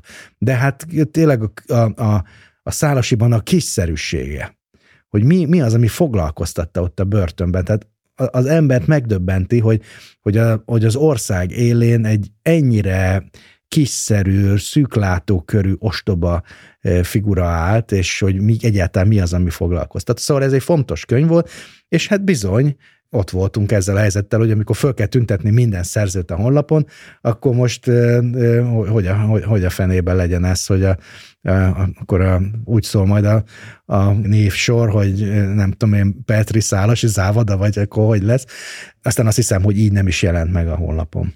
Azt hiszem, hogy Korsai László írt kimerítő jegyzeteket Igen. ehhez a könyvhez. És ez is arról szól, hogy nem reflektálatlanul. A Mein Kampf kapcsán volt egy ilyen nagy vita, hogy ki lehet adni, nem lehet-e kiadni, Én és, akkor, gondolom, a, ki lehet, és akkor a kritikai kiadás győzött, az a megoldás, ugye, hogy szépen és akkurátisan lábjegyzetelve. Igen, most pont belefutottam egy ilyen dilemmába, őszintén szólva. Van a Magyar Elektronikus Könyvtár, az Országos Széchenyi Könyvtárnak egy kiváló vállalkozása már hiszem 20 éve, ahol mindig kikerülnek ingyen letölthető könyvek, és amikor lejár a védettség egy szerző esetében, tehát 70 évvel a halála után, akkor, akkor nagyobb eséllyel kikerülnek. És most éppen ránéztem, hogy kik kerültek ki, és hát reflektálatlanul, mert nem az a műfaj, hogy ott megmagyarázzák, de kikerültek Bosnyák Zoltánnak, ugye a, a magyar nyilas mozgalom egyik fő ideológusának a, a, a könyvei, a, a zsidó kérdés Magyarországon, meg, meg ezek, hát rettenetes pokoli munkák, és egy kicsit elgondolkodtam, hogy ez így reflektálatlanul rendben van-e. És nincs mögötte valamiféle politikai szándék, mert biztos vagyok, mert Gábor Andornak a sztálinista könyvei is most kerültek oda, de hát ez egy kicsit azért úgy szíven ütött, hogy mindez szépernővel együtt, mert szépernő is most járt le.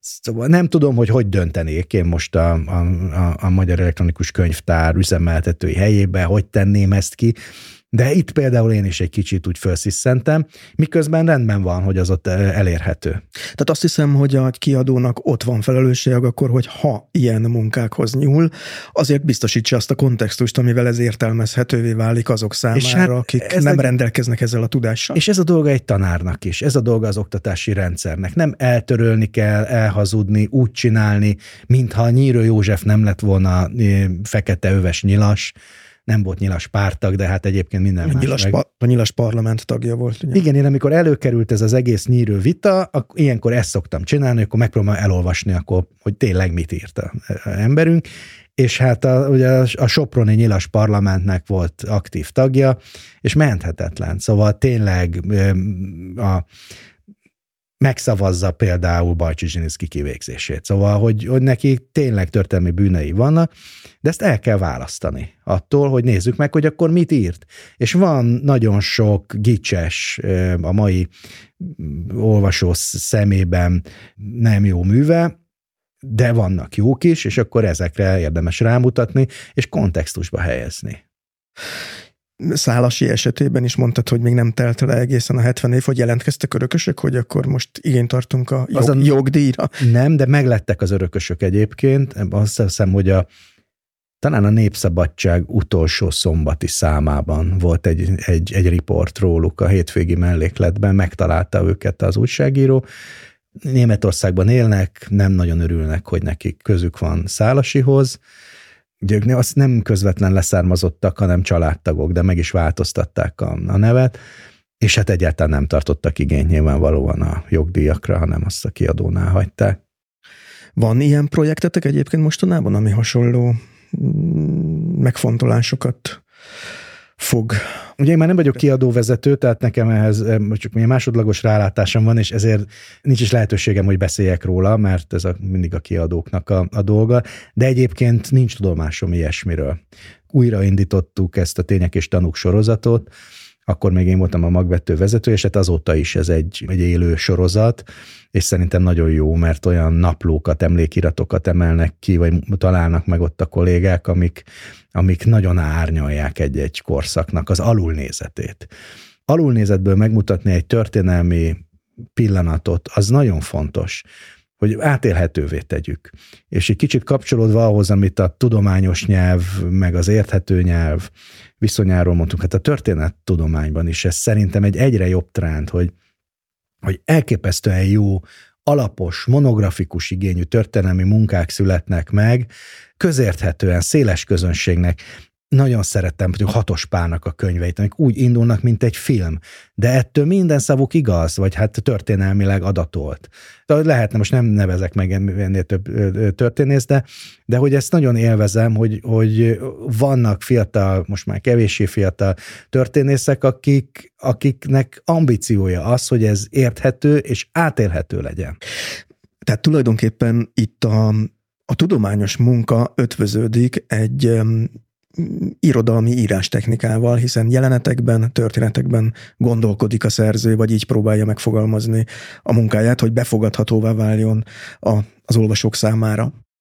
Igen, és például a már idézett Hatos Pálnak a, a tanácsköztársaságról szóló könyve, az egy utca jelenettel indul, hogy mi történik a Pesti utcán ebben az időszakban. Minden, amit ott leír, az igaz. És azt el lehetne mondani rettenetesen unalmasan is, katalógusszerűen. De ő egy történetet mond el, egy igaz történetet, amit novellaként is lehet akár olvasni, és ugyanaz a hatásmechanizmusa, mint egy szép irodalmi műnek, hogy behúzza az olvasót, és akarja tudni a többit is. És hát én nem látom be, hogy ez miért lenne baj. Miért lenne ez a, az akadémikus történelmi nyelvhez képest valamiféle, nem tudom én, a populizmusnak tett engedmény. Egyáltalán nem az. Itt nagyon sok elméleti kérdést is érintettünk, nagyon sok olyan kérdést is érintettünk, ami, ami könyvkiadással kapcsolatos, olvasással, olvasás elmélettel kapcsolatos. Egy kicsit viszont rólad még kevesebb szó esett, és én egy olyan szakavatott megfigyelőhöz, kritikushoz szeretnék itt, hogy is mondjam csak, őt szeretném idézni, a lányodat, Nyári Lucát, aki saját jogon is író, és egy nőklapja interjúban, aminek a címe ben is kiemelték az ő egyik mondatát, apukám egy varázsló, mondta. Szerintem az elég jó, hogyha, hogyha valakinek a gyermeke így hívja őt. De itt voltak nagyon érdekes részletek ebben a beszélgetésben, Például azt mondta, hogy ha mondjuk televízióba hívják, már mint téged, és pontosan tudom, hogy most éppen kilép kilép a komfortzónájából, a szövegekkel az írással nagyon jóban van, de az emberek között elgyámoltalanodik. Ez azért nagyon izgalmas nekem, mert én is így vagyok ezzel, úgyhogy most két olyan ember ül egymással szemben, aki kilépett a komfortzónájából, vagy lehet, hogy ezzel küzd, ez egy pontos leírása? Igen, igen, és valóban igaz, hogy ezt megtanultam kezelni, de hát alkatilag én ilyen vagyok, tehát hogy én jobban szeretek könyvekkel, vagy könnyebb nekem könyvekkel beszélgetni, mint emberekkel, de azt hiszem, hogy már van benne gyakorlatom, tehát hogy, hogy azért ezen már átléptem, meg közben meg kíváncsi vagyok. Most én is nagyon ki kell, hogy lépjek a komfortzónámból, mert nem szeretnék itt intim pistáskodni, és azért merem feltenni ezt a kérdést, mert beszéltél róla a médiában, ez pedig feleséged 2014-es halála, és ugye itt szintén azt mondta erről ebből az interjúban a, a lányod, hogy még gimnazistaként ismerkedtek meg, ami azt jelenti, hogy együtt nőttek fel, teljesen összefortak, nyugodtan mondhatjuk, hogy elvesztette a másik felét. Azt hiszem, a gyerekeit is csak anyukámmal együtt tudta értelmezni. Az, hogy te erről beszéltél a médiában, ez egy terápiás jellegű dolog volt, vagy pedig egyszerűen csak az újságírókat ez érdekelte, és akkor erről beszéltél? Biztos terápiás része is volt, de inkább egy döntés volt, mert én azt vettem észre, már a feleségem betegsége alatt is, de főleg utána, hogy nincs nyelv erről beszélni. Már hogy a halálról nem tudunk normálisan beszélni, elhallgatjuk, és, és mismásolunk miközben.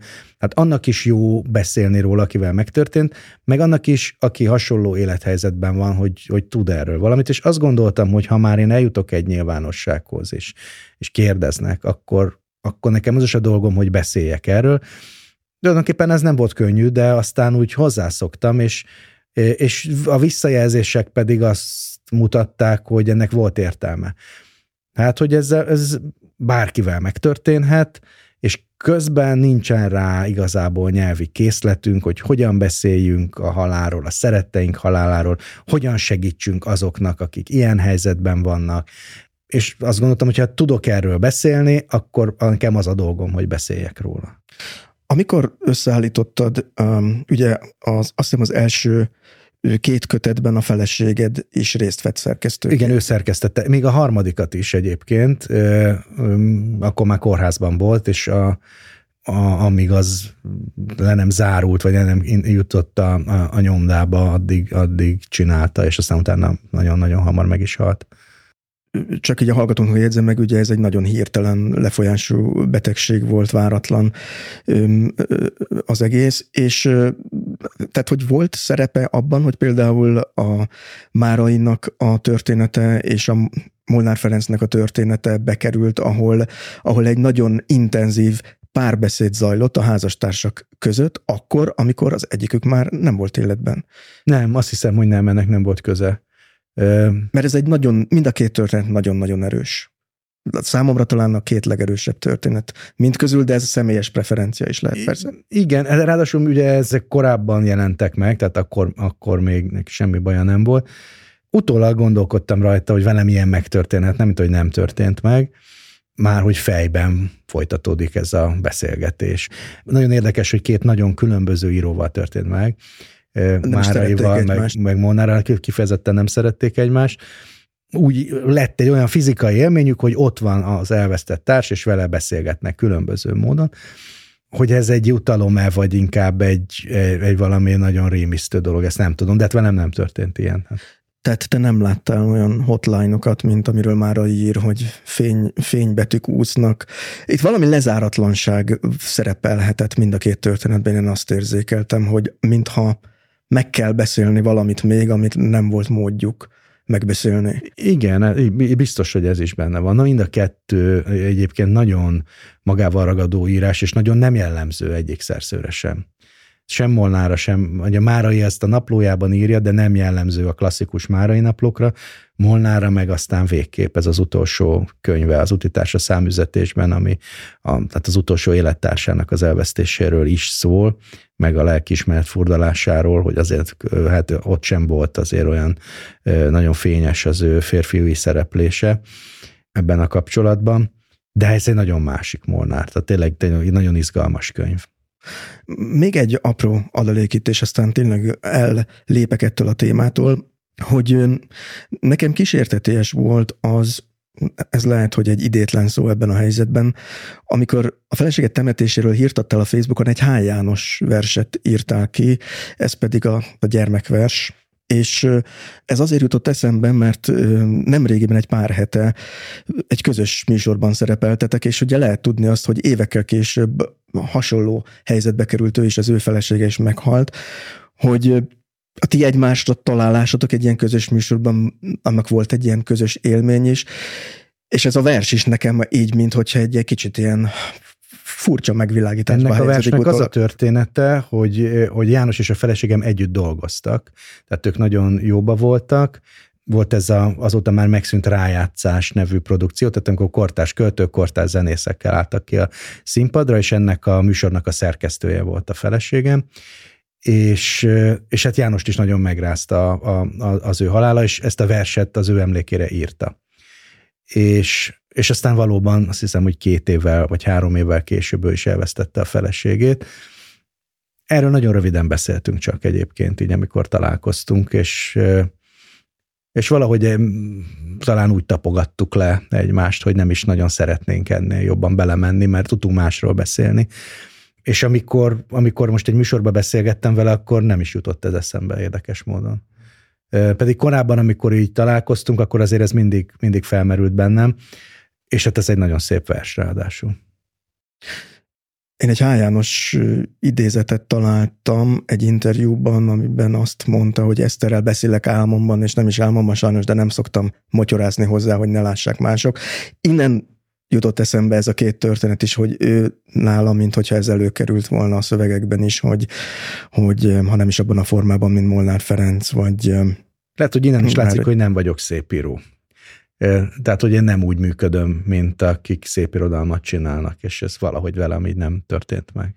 Viszont te már nagyon fiatal korodban egy másfajta pálya felé orientálódtál, hogyha belekapaszkodhatok most ebbe a, ebbe a mondatba, és ez nagyon érdekes, tapasztalás volt, amikor felkészültem veled kapcsolatban, hogy úgy tűnik, mintha téged szeretne a sajtó, mert az első megszólalásodat 1987-ben találtam a Magyar Ifjúság című labban, ami ugye akkor a Kisznek az ilyen népszerű, a fiatalokat megszólító magazinja volt, és azt nyilatkoztad, akkor ugye egy szentesi drámatagozatos osztályt látogatott meg a riporter, és azt mondtad a lapnak, hogy hogy kerültél oda, hogy statisztáltam, diák színpadon játszottam, iskolai ünnepélyeken szerepeltem, úgy gondoltam, ha a fene-fenét eszik, színész leszek, most mióta itt vagyok, hát nem is tudom, talán rendező lennék a legszívesebben, mondtad akkor, a színház, ez, ez egy ilyen régi vágyad? Volt gyerekkori elhatározásod, hogy neked ott van a helyed? Egyébként nagyon érdekes ez az interjú, ez elsős gimnazista voltam, aztán valahogy a következő évben jelent csak meg. Úgy kerültem Szentesre, hogy a tévében láttam erről a gimnáziumról egy, egy műsort, és, és mindenképpen oda akartam menni. Ami nem volt magától értetődő, mert Pesten is volt ilyen irodalmi drámai tagozat, akkor ráadásul még két gimnáziumban, a Vörösmartiban meg a Madásban is, de nekem Szentes tetszett. És amikor én oda akartam menni, akkor még valóban foglalkoztatott, hogy esetleg színész legyek.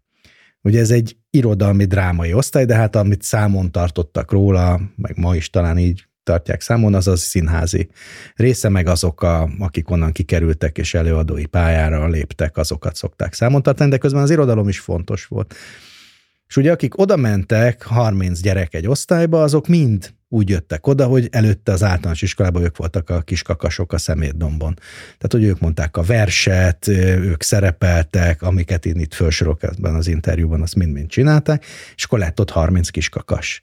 És nagyon hamar kiderült, hogy ki az, aki igazán odavaló, vagy aki, akinek, ez, akinek ez testhez áll, és azért izgalmas, hogy ez pont azt a pillanatot kaphatta el, ezek szerint egy 5-6 hónappal azután, hogy én ö, ö, oda kerültem, amikor már nem akartam színész de még valahogy a színházhoz akartam kapcsolódni. Tehát nem is emlékeztem rá, amikor ez nekem is előkerült az Arkánum archívumba, hogy én valaha rendező akartam lenni. Tehát ez valószínűleg elég hamar elmúlt, mint hogy a színészet is elmúlt, mert például kiderült számomra, hogy én nem is akarom ezt eléggé láttam, hogy, hogy micsoda akaratok, meg kitartások vannak. Tehát aki nagyon komolyan akarja, annak van esélye. De nem is bántam. Tehát, hogy én ezt egyáltalán nem egy veszteségként éltem meg. és nagyon hamar tudtam, hogy valahogy az irodalommal akarok majd foglalkozni, és hát tulajdonképpen ezt is csinálom. És tulajdonképpen akkor innen léptél tovább az irodalomtudomány felé. Ha jól emlékszem, te Pécsen igen, jártál egyetemre. Igen, Pécsen magyar irodalom és művészettudomány szakra jártam, a művészettudományról fogalmam sem volt, hogy micsoda, csak nagyon jól hangzott. Aztán kiderült később, hogy ez az esztétika, amit azért hívtak Pécset művészettudománynak, hogy ne a marxizmus-leninizmus tanszék alá tartozzon. Tehát egy ilyen Ügyes ön, megoldás. önvédelmi eszköz volt. Ezt az egész szakpárt Bécsi Tamás találta ki, kiváló színház történész szakember volt, és, és egy nagyon védett közeget alakított ki művészetekre, irodalomra fogékony fiataloknak és ez már a rendszerváltás, tehát én 90-ben érettségiztem, és akkor kerültem Pécsre. Azért egyébként Pécsre, mert elkerültem kollégiumba 14 éves koromba Pestről, és én emlékszem világosan, hogy tudtam, hogy soha többé nem fog hazaköltözni. Nem azért, mint ha ne szerettem volna otthon lenni, sőt, nekem nagyon szerencsés viszonyom volt ezért a szüleimmel, mert, mert ugye az volt, hogy a konfliktusokra már nem maradt idő. Én hazamentem a kollégiumból pénteken, kedvenc ételeimet ettem, és amikor már vasárnap valami kis kamasz konfliktus lett volna, akkor már ültem is föl a vonatra. De azt is tudtam, hogy én már nem megyek vissza, ráadásul amikor én 14 éves voltam, megszületett az öcsém, tehát hogy egy, egy, egy kamasz gyerek, meg egy kisbaba, kis lakásban, szóval az, azért abban lehettek volna a konfliktusok, tehát nekem nem merült fel, hogy az eltére menjek. A szüleid pályája egyébként valamelyest mm, meghatározta, hogy te merre indultál el? Nem, nem, azt hiszem, hogy, azt hiszem, hogy nem. A színház az igen, egyébként az, az nyilvánvalóan onnan jött, nekem édesanyám is színészként kezdte, de aztán amikor én születtem, akkor, akkor abba hagyta, és elvégezte a Bárci gyógypedagógiai főiskolát, aztán pedig pszichológus lett. De az irodalom az, az nem.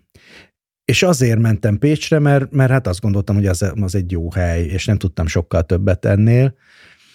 És ott is nagyon nagy szerencsém volt, legalább olyan szerencsém, mint Szentessel, hogy az éppen akkor egy alakuló friss bölcsészkar volt, és tulajdonképpen az ország legjobb irodalmárai tanítottak ott. Ha valaki akkor járt egyetemre, azt tudja, hogy ez volt az Intercity tanárok kora. Tehát, hogy ők így beutazták az országot, mint ilyen vándorprofétek, és mindenütt tanítottak kicsit. Aztán nagyon hamar fölismerték az egyetemek, hogy ez nekik nem jó, ezért így röghöz kötötték a tanárokat, de ezekkor még éppen nem volt, és hihetetlen színes, izgalmas világ volt. És én úgy is képzeltem, hogy ott maradok, mint hogy ott is maradtam. Tehát, hogy már egyetemista koromban demonstrátor voltam, tehát olyan hallgató, aki tart órát is, aztán pedig ott tartottak egyetemi tanársegédnek, tehát úgy, úgy gondoltam, hogy egy ilyen irodalomtudományos karrier áll előttem. Beköltözöl az elefántcsontoronyba, de talán fogalmazhatunk ezzel a közhelyes fordulattal, hogy az élet közbeszólt, mert nagyon hamar téged a politikában láttunk már felbukkanni, hogy ez hogy volt ez a váltás, mert a Városháza sajtósaként, majd sajtófőnökeként állsz elénk a 90-es évek közepén már, ez számomra egy megmagyarázhatatlan fordulatnak tűnik. Ez egy jellegzetes rendszerváltáskori történet egyébként az történt, hogy a, nekem az egyik kollégám, és azóta nagyon jó barátom Keszthelyi András, aki Pécsett egyébként filozófiát tanított az egyetemen, kalandos úton valahogy elkerült a Városházára sajtófőnöknek. És föl akart építeni egy sajtóirodát, de hát még nem voltak kommunikációs szakembereket, talán a képzés akkor kezdődhetett valahogy el. Tehát mindenki valahonnan jött. Ugye általában Magyarországon újságírók kezdték ezt csinálni. Most ezen a sajtódán nem volt újságíró, ő úgy gondolta, hogy, hogy inkább külső szemekre van szüksége, és hát mindenféle bölcsészek és lézengőritterek köréből válogatott. Fölhívott engem, hogy menjek oda dolgozni. Mondtam, hogy de hát én ehhez nem értek. Mondta, hogy se baj, mert ő se. Ami nem volt igaz, mert ő mindent elolvasott amerikai szakirodalomból, hogy hogy csinálják ezt a New Yorki városházán, és, és fölépített egy nagyon jó kommunikációs egységet, amiről hát nem csak mi magunk éreztük, hogy jól csináljuk, hanem a külvilág is így tartott a számon, úgyhogy így fejvadászok, amikor ez már cégeknek is kellett, hogy legyenek jó kommunikációs szakemberei, akkor, akkor elég jó ajánlatokkal vitték el onnan a kollégákat, vagy teljesen máshova kerültek. Ugye az asztal szomszédom volt a főpolgármester hivatal sajtó irodáján Hajós András, aki akkor egy szociológus hallgató volt, és szakdolgozatával küzdött, de nagyon izgatta őt is, mint engem, meg az összes kollégánkat, hogy hogy működik egy város. Engem ez érdekelt, és ez kívülről, főleg ha távolról nézted, akkor ez politika. De hát közben ez jóval összetettebb volt, de minden volt akkor a városházán már tevékenység, mint ami egy kormánynak van, talán a hadügy meg a mezőgazdaság kivételével, és egyik nap csatornázással kellett foglalkozni, másik nap színházakkal, harmadnap hajléktalan ellátással, negyed nap pedig a városdiplomáciával, vagy hát valami hasonlóval, ami engem nagyon izgatott, az a része, hogy Demszki Gábor személye miatt ez egy nagyon izgalmas hely volt. Amúgy is a rendszerváltási utáni Magyarország egy izgalmas hely volt, de bárki jött külföldre találkozni az aktuális miniszterelnökkel, az biztos, hogy találkozni akart a főpolgármesterrel is és hát olyan emberekkel találkozhattam, én ott nagyon fiatalon, hát 24 éves voltam, mikor oda kerültem, vagy 23, akik nekem így az idójaim voltak így a rendszerváltás környékén. Tehát tényleg egyik nap Václav Havel jött, másik nap Lech Walesa, eh, harmadnap Nelson Mandela, szóval, hogy olyanokkal találkozhattam, ami nekem nagy utalom ma is, hogy egyáltalán ott voltam. Szóval nagyon-nagyon sokat tanultam, és ennek egy része volt a politika, de picike része, főleg kezdetben.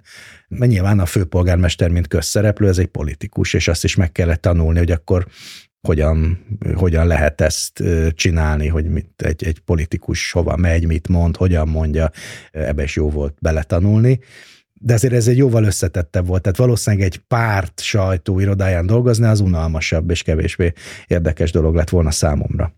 Tehát azért ugye Demszki személye miatt gondolom, hát nem lehetett megúszni ezt a politikai részt, nagyon hamar azért ugye ő szimbolikus alakjává is vált a, a rendszerváltás utáni politikai folyamatoknak, most gondolok arra a személyes ügyei is, feleségével orba verte, nem verte orba. Tehát nagyon hamar egy elég agresszív, durva politikai arénában találhattad magad, mint sajtós. Kezdet kezdetén ez nem így volt egyébként. Én, én két ütemben dolgoztam a Városházan. Ugye az történt, hogy oda kerültem, mint sajtóreferens, és egy évvel később a, az akkori főnököm az tovább ment, és, és akkor engem javasolt utódjának, és ugye 24 éves voltam, és más is volt a szerepe, vagy a nagysága a fővárosi önkormányzatnak. Egy ezerfős hivatal volt, és elég nagy puvoárral, tehát hogy hatalmas intézményrendszerrel, nagy költségvetéssel.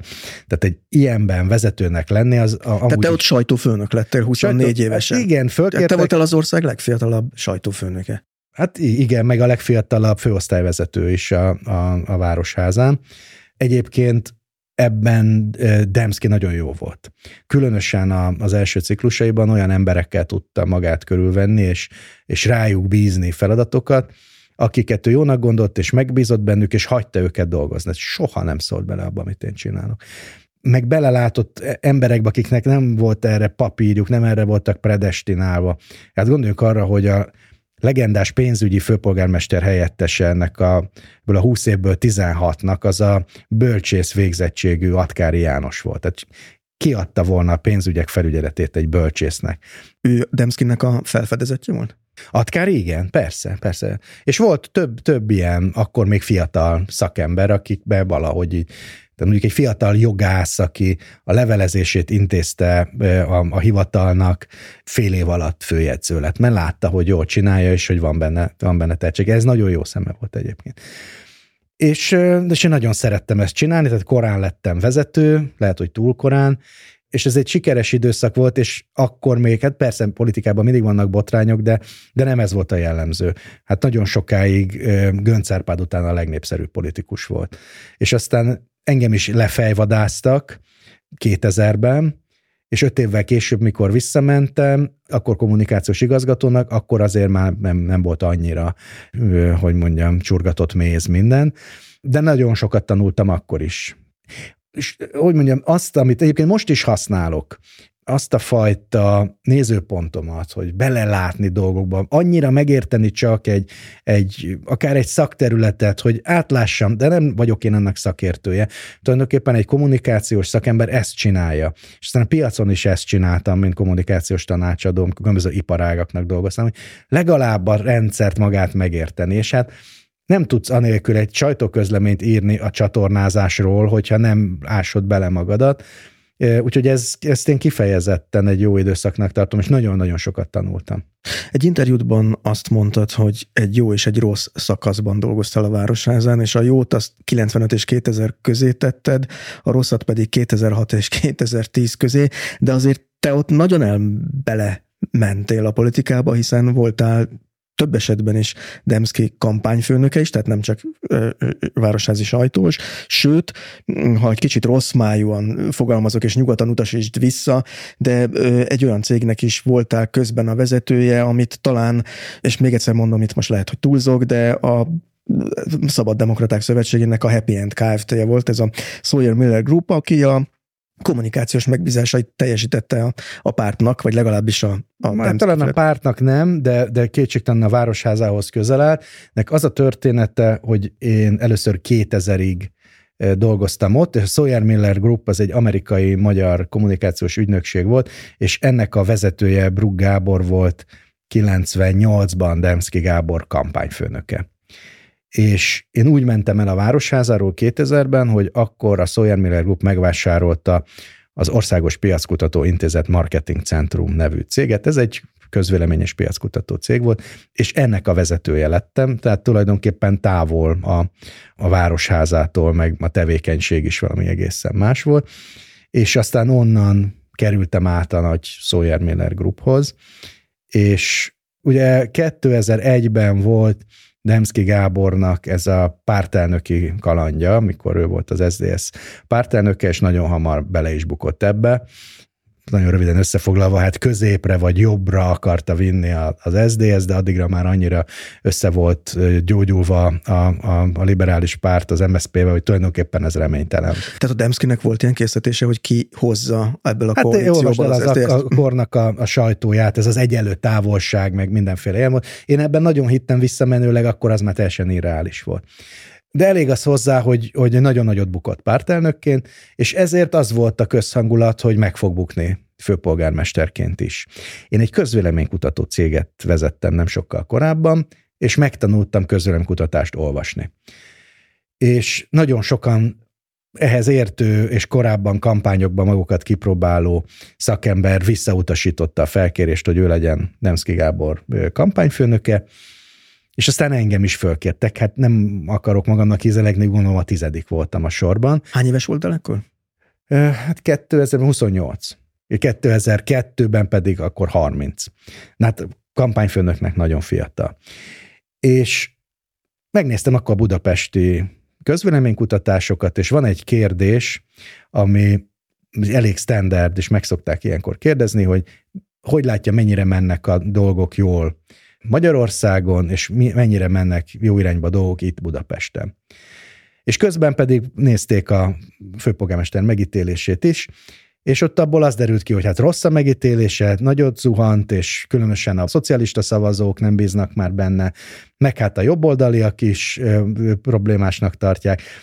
Tehát a felszín az volt, hogy, hogy, hogy nincs sok esélye, de erre a kérdésre, hogy mennyire mennek jól a dolgok az országban, sokkal többen mondták azt, hogy rosszul mennek, mint ahányan úgy gondolták, hogy Budapesten rosszul mennek. Tehát a budapestiek úgy látták, hogy jól mennek a dolgok.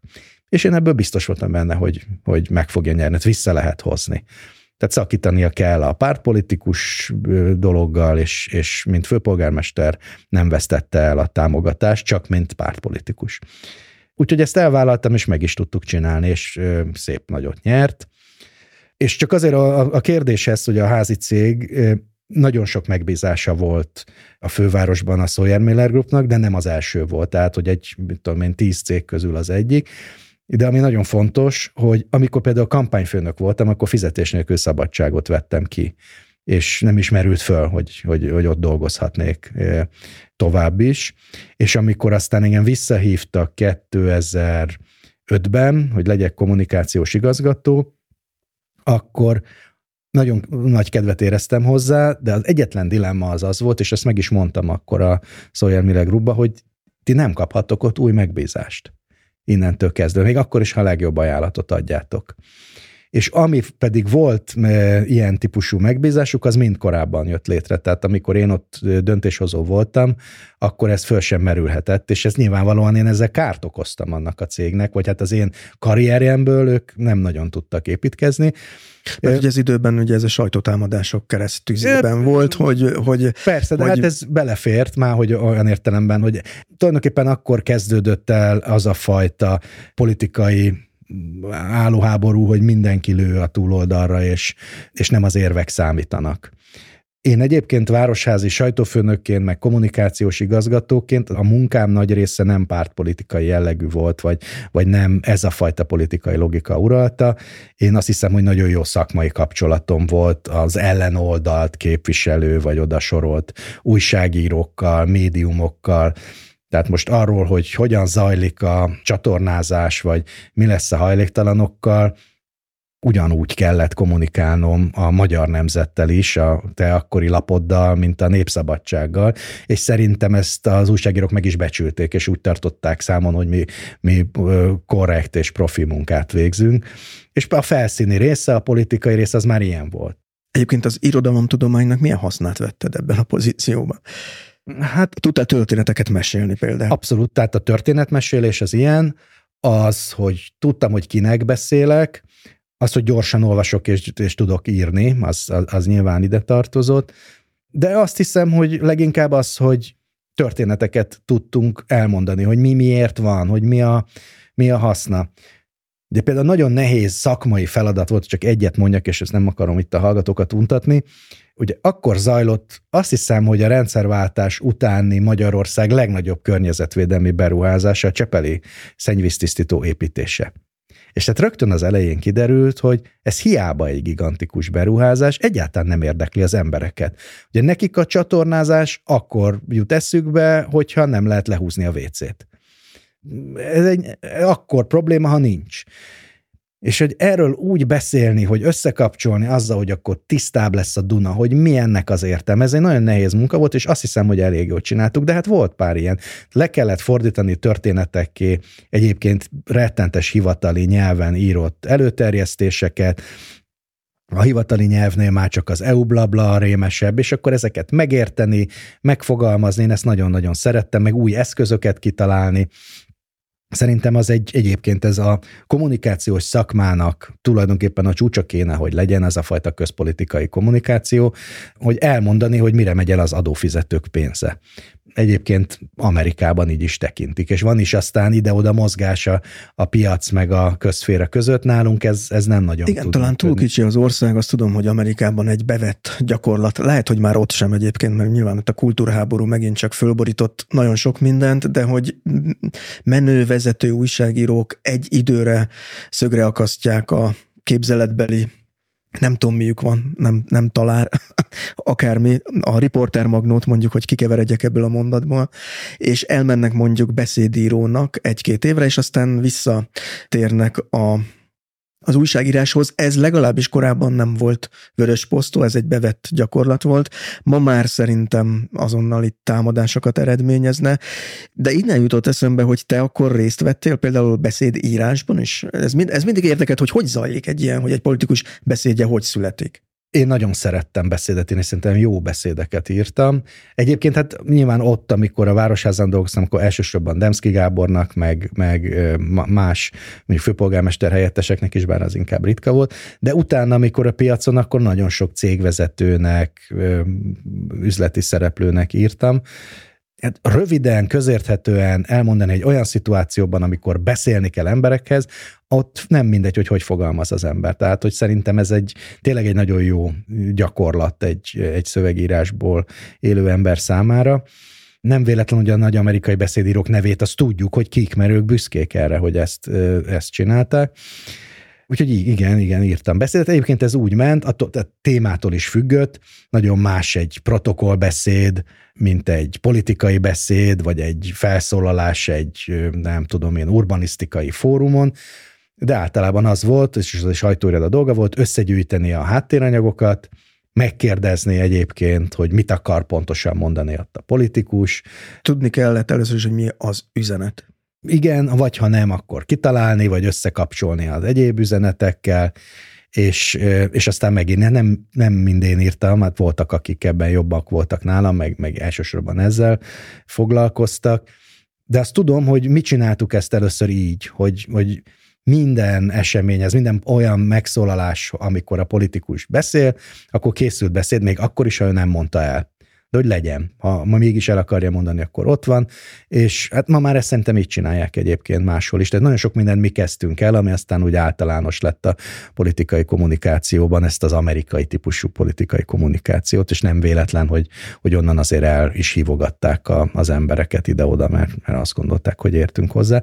Szóval beszédet írni jó, és néha hiányzik egyébként, már nincs kinek beszédet írnom, de hogy velősen, tömören elmondani valamit, egy történetet, az, az egy izgalmas feladat. Azt a szakma egyébként tudja, ha most beszélhetünk ilyen továbbélő kategóriánkról, hogy jelenleg mondjuk Orbán Viktornak kik írják a beszédeit? Néha lehet hallani, de én elfelejtem.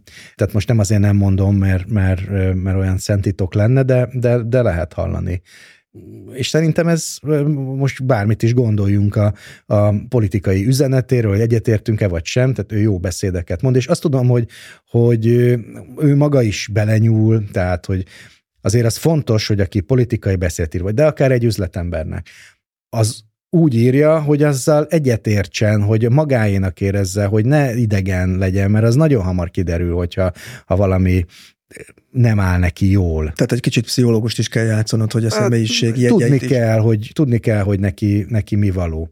Egyébként ebből a szempontból Demszkivel tényleg könnyű volt, mert néhány mondatot kellett beszélni, hogy mit akarsz ott elmondani, mi a cél, mennyit akarsz beszélni, és akkor ott, akkor ott ment. De ma itt tettünk, hogy mondjak el egy történetet, volt egy kollégám, aki, aki nagyon gyorsan tudott beszédet írni, és bármilyen témába, tehát el, igazi bölcsész volt, elmerült a témába, kiszedte a jó információkat, és beszédet írt. Én tudom, mi volt a téma, a dugódi. Akkor vezették be Londonba a dugódiat. És ez a mai napig aktuális téma. Igen, de akkor ez egy újdonság volt. És egy nemzetközi urbanisztikai konferencián kellett beszélnie Demszkinek, és mondta, hogy ezt is meg akarja említeni, a dugódi kérdését. És bementünk oda ezzel a kollégámmal, hogy mit, pontosan akkor mi a feladat, mi, miről akar beszélni, és akkor dugódi.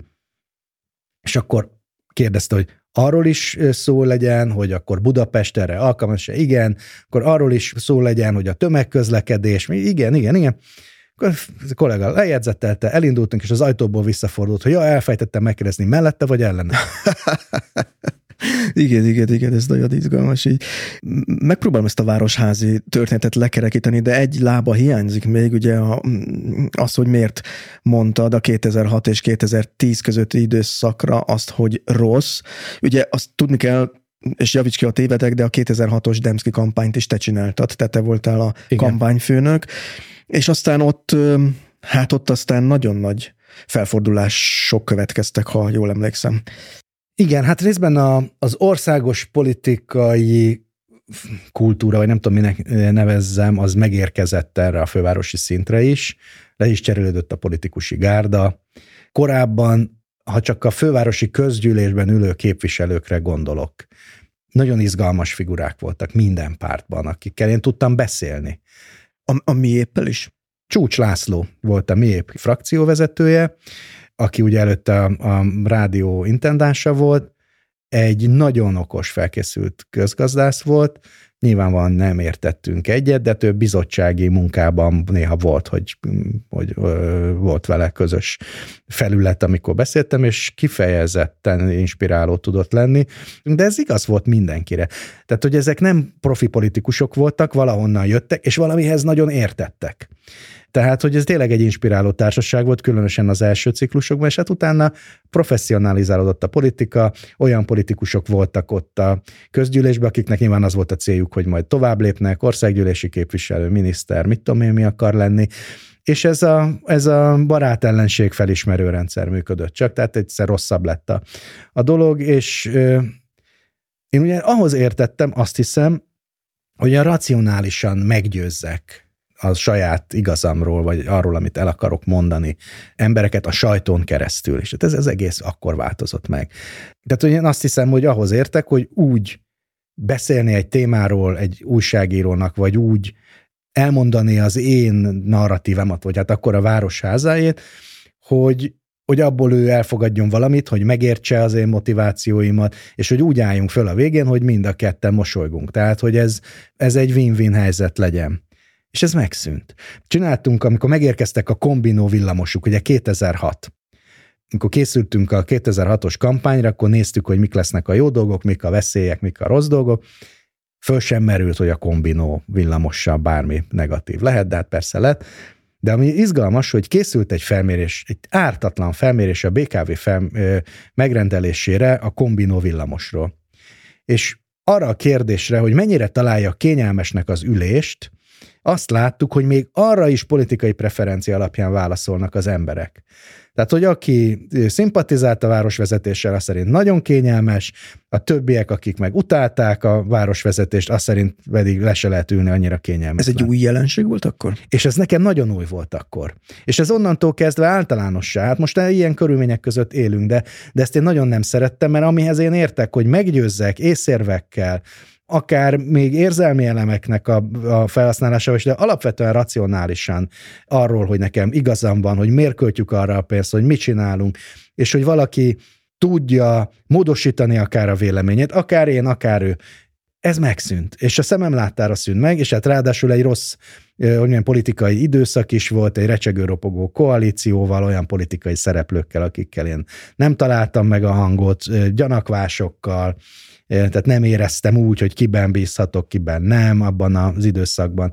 Szóval nem volt, nem volt ott jó dolgozni, azt tényleg becsületből csináltam végig. Csak egyetlen példát említek itt, mert tényleg itt szövevényes történetek ezek, de hát ugye azt hiszem pont a te működésednek a vége felé robbant ki ez a BKV végkielégítés ügy.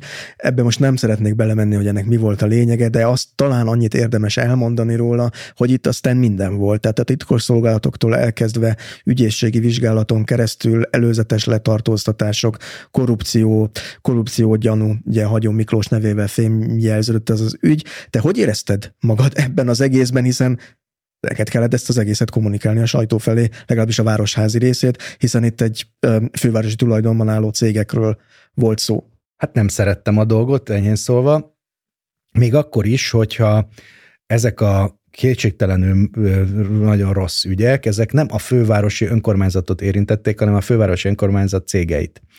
Nem függetlenül attól, hogy azért Demszki olyan emberekkel vette magát körül, mint az akkori főjegyző Tiba Zsolt, vagy mások, akik nagyon vigyáztak rá, hogy, hogy, hogy ott ne tudjon bejönni ilyen ö, ö, politikai sumákolás, de hát úgy tűnik, hogy a, azért a cégek közben mégiscsak, még akkor is, hogyha a leglátványosabb állítások, mint a Nokiás doboz meg ilyenek, azok utólag nem igazolódtak, de hát az nyilvánvaló volt, hogy azért nem mennek jól a dolgok, és, és hát nagyon nehéz úgy védeni egy szervezetet, hogy, hogy közben azért látod, hogy, hogy itt azért vannak bajok, tehát hogy ennek nem így kellett volna történnie.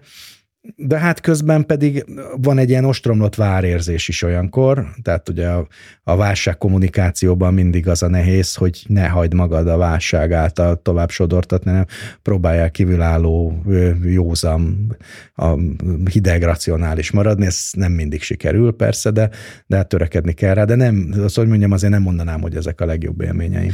Egy ilyen válságkommunikációban egyébként ezen túl milyen alapelveket kell még követni, vagy hogy e- e- ezt is akkor tanultad meg, hogy ugyanúgy utána olvastál, hogy az amerikaiak hogy csinálják? Hát menet közben voltak válsághelyzetek mindig, meg amikor piacon dolgoztam akkor is, és azt hiszem, hogy nem voltam ember rossz, mert egyébként is nekem a, azt hiszem, hogy a magasan van a, ez a fajta, hogy mondjam, idegességfaktorom, tehát én, én azért kívülálló tudok maradni, vagy meg tudom őrizni a hidegvéremet helyzetekben, és a versek kommunikációnál az a fontos, hogy lépésről lépésre haladva, nem hagyni magad elsodortatni a indulatokkal, tulajdonképpen ennek megvannak a szabályai, hogy ki beszél, mit mond, hogyan mondja, hogyan próbálja minimalizálni a, veszteséget. Egyébként a válságkommunikátor, aki én nem vagyok, de, de ez is egy szakma, és az tényleg ennek a kommunikációs szakmának a csúcsa, hogy most éppen azért időnként olvasok ilyet, és most nézem, hogy a Boeing cég például mit művel. Tehát, hogy azért erre rámehet a Boeing, ami most történt, hogy kiesik az ajtó,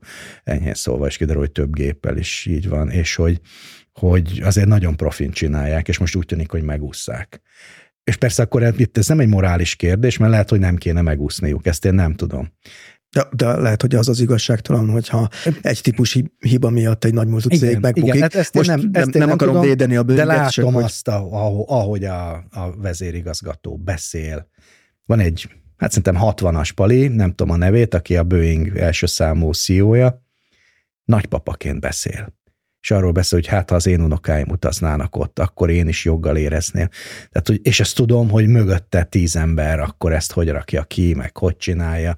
És lehet azt mondani, hogy hát ez milyen szemétség, hogy ez itt hazudik, de valójában nem hazudik, hanem, hanem úgy mondja el, amit akar, hogy ez eljusson az emberekhez, és, és ne azt lássák benne, hogy hát egy nagy cég dögöljön meg.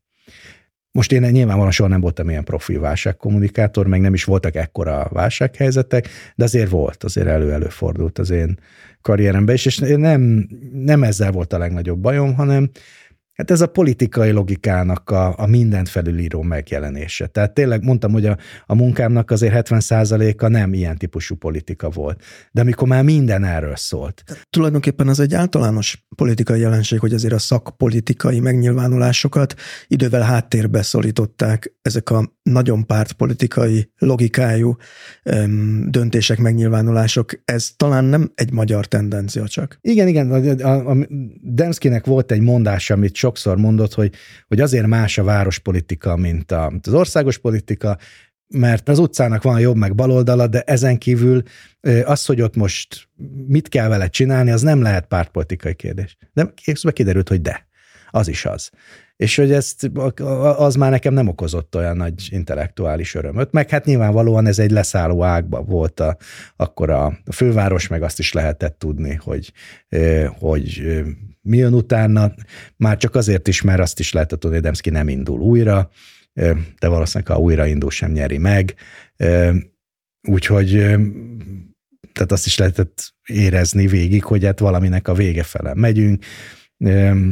Tehát, Tehát tulajdonképpen te örültél, hogy neked ott már nem teremnek babérok. Hát annál is inkább, mert úgy már tudtam, hogy mit akarok csinálni, akkor alapítottam egy kis céget, tehát tulajdonképpen ilyen magám kommunikációs tanácsadó voltam, és nagyon politikamentes cégeknek dolgoztam utána, és tök jó volt beletanulni, tehát abba volt gyógyszeripartól kezdve információbiztonság, IT security, élelmiszeripar, mindenféle, ami, amiben jó volt így belelátni, és egy kicsit beletanulni. Tehát, hogy olyan értemben nem volt bennem bizonytalanság, hogy tudtam, hogy mit fogok utána vélhetően csinálni.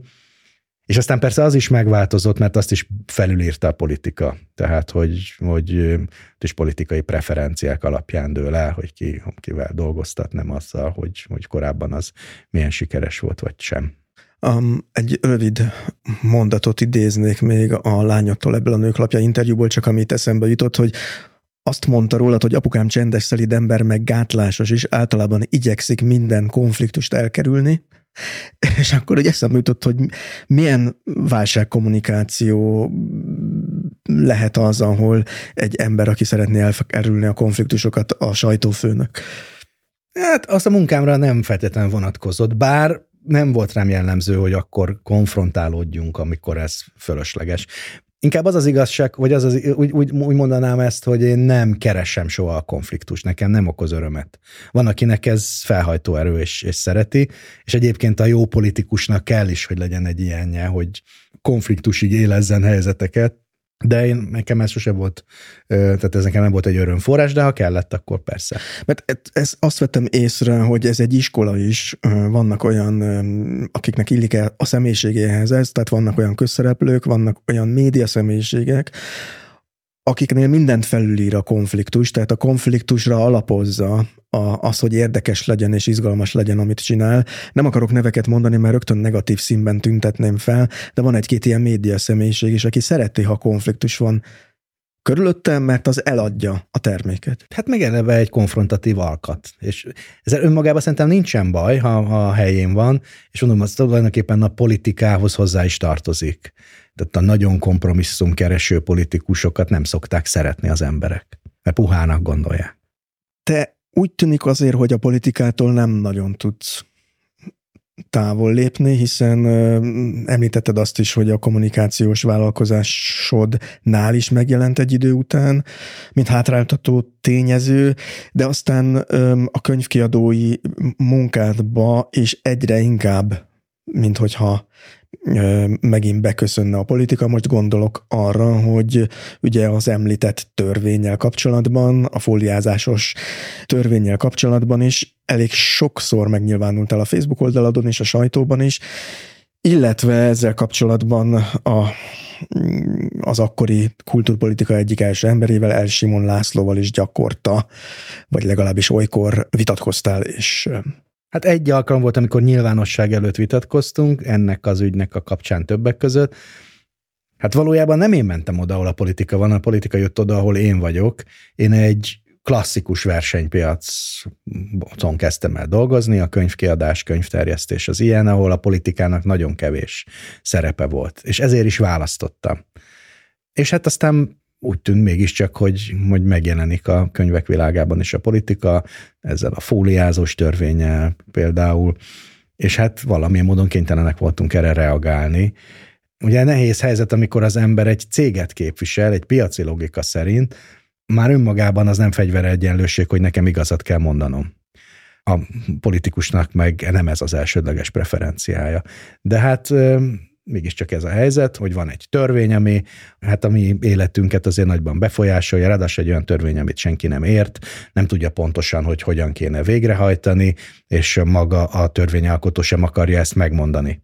Egy ilyen helyzetben azért nyilvánvalóan a kommunikáció az tulajdonképpen az az eszköz, aminek a segítségével legalább kapaszkodókat keresek, meg hát próbálunk alkalmazkodni egy, egy, egy, egy helyzethez, amiben vagyunk, úgyhogy valóban most először úgy kellett nyilatkoznom, mint egy sajtószóvivőnek, noha nem vagyok az, de hát a, a cégcsoportunk részéről ez is az én feladatom, ennek az ügynek a kapcsán. Meg, meg szoktam szólalni olyan közéleti kérdésekben, amik érintik az én életemet, az olvasás kultúrával, irodalommal, kultúrával kapcsolatosan, pártpolitikai jellegű ügyekben azért nagyon vigyázok, hogy ne szólaljak meg, és azt hiszem, hogy nem is párt logikájú, amit mondok, igyekszem legalábbis nem ilyen világnézeti jellegű megszólalásokat tenni, noha nyilván van nekem is világnézetem, hanem reagálok, reagálok helyzetekre. Ami a Elsimon Lászlót illeti,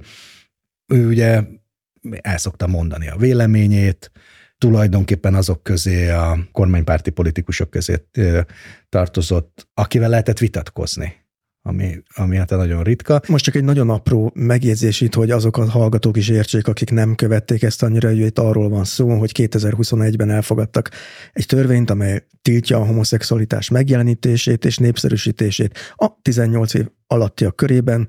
A kormány szerint a jogszabály célja a gyermekek védelme, és a gyermekvédelmi törvény előírásának megfelelően a boltoknak, mármint a könyves boltoknak le kellett fóliázniuk az LMBTQ témájú könyveket, nem tudom, szabatosan foglaltam össze, és ugye ebbe ő, a törvénynek más kitétele is voltak, gyakorlatilag belebukott, mert egy sajtófotó kiállítást rendezett a Nemzeti Múzeumban, ami, mint kiderült, sértette a törvényt. Igen, hát ugye arról van szó, hogy van ez a törvény, aminek részben nagyon pongyolán van megfogalmazva, ezért nem lehet érteni, és nem is adott segítséget a kormány ahhoz, hogy ezt akiknek végre kéne hajtani a megértsék, mert például nem tudjuk, hogy mi az, hogy a homoszexualitás megjelenítése. Mert hát a Biblia is megjeleníti többek között. Nem tudjuk, hogy mi az, hogy öncélú szexualitás ábrázolása. Ha a nagymamámat megkérdeztem volna, azt mondta volna, hogy hát kisfiam, minden olyan szexuális tevékenység, amiből nem születik gyerek az az öncélú. A te könyveid, amiben esetleg ilyen kapcsolatok jelennek meg, vagy ilyen kapcsolatok is megjelennek, az öncélúnak számít ebben a kategóriában? Hát nem tudom, ezt én nem tudom, de hát bőven elég, hogy jó pár könyvben megjeleníti a homoszexualitást. Ezeket le kéne fóliázni egyébként, vagy most mi? Nem, én kérdően nézek rá. Különböző mert... jogászok különbözőképpen értelmezik, Ugye ez egy olyan törvény, amit maga a jogalkotó sem tart be, hanem szelektíven tartja be. Ennek lett áldozata el Simon László. Ő azt gondolta, hogy megengedheti magának, hogy a WordPress fotó kiállításon egy homoszexuális témájú képet megjelent. Egyébként hát nem szexuális az a kép, ez hanem társadalom társadalom tudomány körébe tartozik leginkább, szociografikus fotó, egy Fülöp-szigeteki idősek otthonában egy meleg pár van a képen, két idős ember, semmi szex nyilvánvalóan. És ő azt gondolta, hogy ezt ő megengedheti magának. Én egyébként, amikor kirobbant a botrány, pont akkor volt egy nyilvános beszélgetésem vele a, a Válasz Online klubjában, 500 ember előtt, tehát nem olyan nagyon szűkkörű, és, és mondtam neki, hogy hát azért a könyvpiacon is úgy kezdődött, hogy Dúródóra ledarált egy könyvet, és erre ti, te még képviselő voltál, kedves Laci, megszavaztatok egy ugyanolyan törvényt, ami ledarálja a könyveket. És miből gondolod, hogy most, hogy azt mondja, hogy be kell záratni a múzeumot, vagy téged felelősségre vonni, nem fog ugyanez megtörténni. Azt mondta, hogy hát nem kell ezt olyan komolyan venni, és két hét múlva megbukott. De milyen érdekes, hogy ő ebbe belebukott, Miközben a Nemzeti Színházban mondjuk olyan előadások vannak, amelyek megjelenítik eléggé rendesen a homoszexualitást, más közintézményekben is van ilyesmi, hiszen az az életnek a része. És ezért most azt folyik, hogy azt nézzük, hogy miért jár büntetés, miért nem. Ezt is elég következetlenül hajtja végre egyébként az állam. Egyik megyében így értelmezik, másik megyében úgy. Ez jogbizonytalansághoz vezet, meg öncenzúrához, és hát ez egy rendkívül kellemetlen dolog. Tehát, ha jól értem, ez egy kicsit, bár minden párhuzam ilyen párhuzam persze sántít, és mindig mond, szoktam mondani, hogy nem szabad összehasonlítani ezeket a rendszereket ilyen mechanikusan, mert igazságtalan, ma nincs fizikai erőszak, nagyon sok minden különbözik a totális diktatúrától, de hogy kicsit olyan, mintha hozunk egy rendelkezést, amiből azt reméli a párt korifeus, hogy a párt ellenségere sújt le, és kiderül, hogy a párt ökle a belső háborúk és a belső pozíció harcoknál felhasználja ezeket az eszközöket, és a párt, megfelelő párt emberekre sújt le vele. Igen, de ez engem mindaddig nem érdekelne, amíg nem ö, okozna teljes bizonytalanságot a könyvpiacon. De hát már ott több sebtől vérzik ez a törvény, hogy amióta Magyarországon a könyvpiacot jogszabályok szabályozzák, 250 éve, azóta mindig a kiadó felelőssége volt, hogy mi van abban a könyvben. Ezért hívják felelős kiadónak. A kereskedőn számon kérni az általa forgalmazott több ezer vagy több tízezer címnek a tartalmát, az teljesen lehetetlen. Tehát ez a törvény most azt mondja, hogy a kereskedőt bünteti meg, hogyha Igen. olyan könyv van kint. A kiadó azt ad ki, amit akar, a kereskedőnek el kell döntenie, hogy akkor most ez megjeleníti a homoszexualitást, vagy nem. És nem lehet tudni, hogy éppen mit vesznek elő. Ugye most kollégákkal beszélve, akik nem Lira csoporthoz tartozó kereskedők is beszámolnak nyilván egymásnak, hogy kit miért büntettek meg. Most már először előkerült az öncélú szexualitás is, egy olyan könyvéremben nincs homoszexualitás is, büntetést szabtak. Azért még inkább gumi. Hát Szabad. igen, mi, mi az, hogy öncélú szexualitás? Akkor Nekem is volt egy könyvem, amit levetettek egy polcról, és áttetettek egy másikra. Máskor meg olyan könyvekért, amiben megjelenik egyértelműen homoszexualitás, hoznak egy döntést, hogy, hogy arra nem vonatkozik, de nincs megmagyarázva, az a legnehezebb ebben. Szóval az egész egy, egy katyvasz. Ugye egész, hogy mondjam így, a, a nyugati világban két ország van, már amennyire az nyugati világ, eh, ahol hasonló törvények vannak, Törökország és Oroszország, de ott egyértelműen megmondják, hogy mit nem szabad. Nekünk meg van egy törvényünk, ami nem mondja meg egyértelműen, és amiért akar büntet az állam, amiért akar nem büntet. Azért ez egy nagyon furcsa és nagyon szokatlan szituáció. Nem tartasz attól, mert ugye Géfodor Gábornak volt ez a híres mondása, hogy a pillanat uralása, hogy elérkezhetnek olyan pillanatok, amikor a pillanat uralása arról szól a politikában, hogy ha már van egy ilyen gumiok szabályunk, akkor a pillanatnak megfelelően értelmezzük, és hogyha a pillanat azt kívánja meg, hogy csináljuk ki a Lira csoportot, mert, mert ez egy olyan kiadói vállalkozás, amely függetlenül működik az államtól, akkor úgy fogják értelmezni a jogszabályt, és minden alap meg lesz ahhoz, mert legalábbis az eljáró hatóságok fognak rá találni példákat, hogy agyon büntessék majd a a ti kereskedelmi hálózataitokat. Erre csak azt tudom mondani, részben tippeket adni nem szeretnék, másrészt, hogy nekünk nincsen más védernyőnk, mint a jog. Ha minden könyvér, minden nap, minden boltot megbüntetnek, akkor arra egy, még egy ilyen nagy cégcsoport is rá tudna menni, de nem hiszem, hogy ez lenne a cél. Bennem mindig van egy ilyen antropológiai optimizmus, hogy miért akarnák tönkretenni. Egyébként a Librit is ugyanúgy büntetik, ha csak legfeljebb nem ilyen magas összegekre, de, de hát ezek az ellenőrzések folynak nyáróta. Egy másik ö, fontos ügy, és tényleg nem akarok elveszni itt a politikai részletekbe, mert ugye ez a műsor nem azzal a célral születik, hogy napi politikai kérdéseket beszéljen meg, de hát ez egy távolabbra mutató dolog megint, hogy a Matthias Corvinus kollégium alapítványa, vagy ez a ez a tehetséggondozó, vagy szigorúbb kifejezéssel élve pártkáder keltető intézményhálózat bevásárolta magát a legnagyobb versenytársatokba, ami a legnagyobb piaci szereplő a Magyarországon a Libribe, hiszem 90 valahány százalékos közvetett befolyást szerzett, és te rendszerint úgy szoktál erről nyilatkozni, hogy meg kell nézni majd, hogy mi történik. Még egyelőre nem lehet erről mondani semmit, hogy ennek milyen hatása lesz, hogy ezt az antropológiai optimizmust ebben az ügyben is tartott továbbra is? Egyelőre nincs okom változtatni rajta. Hát most már nem is tudom mióta megtörtént ez a akvizíció, már több mint egy fél éve, talán még több és nincs változás a, a legnagyobb versenytársunk piaci viselkedésében.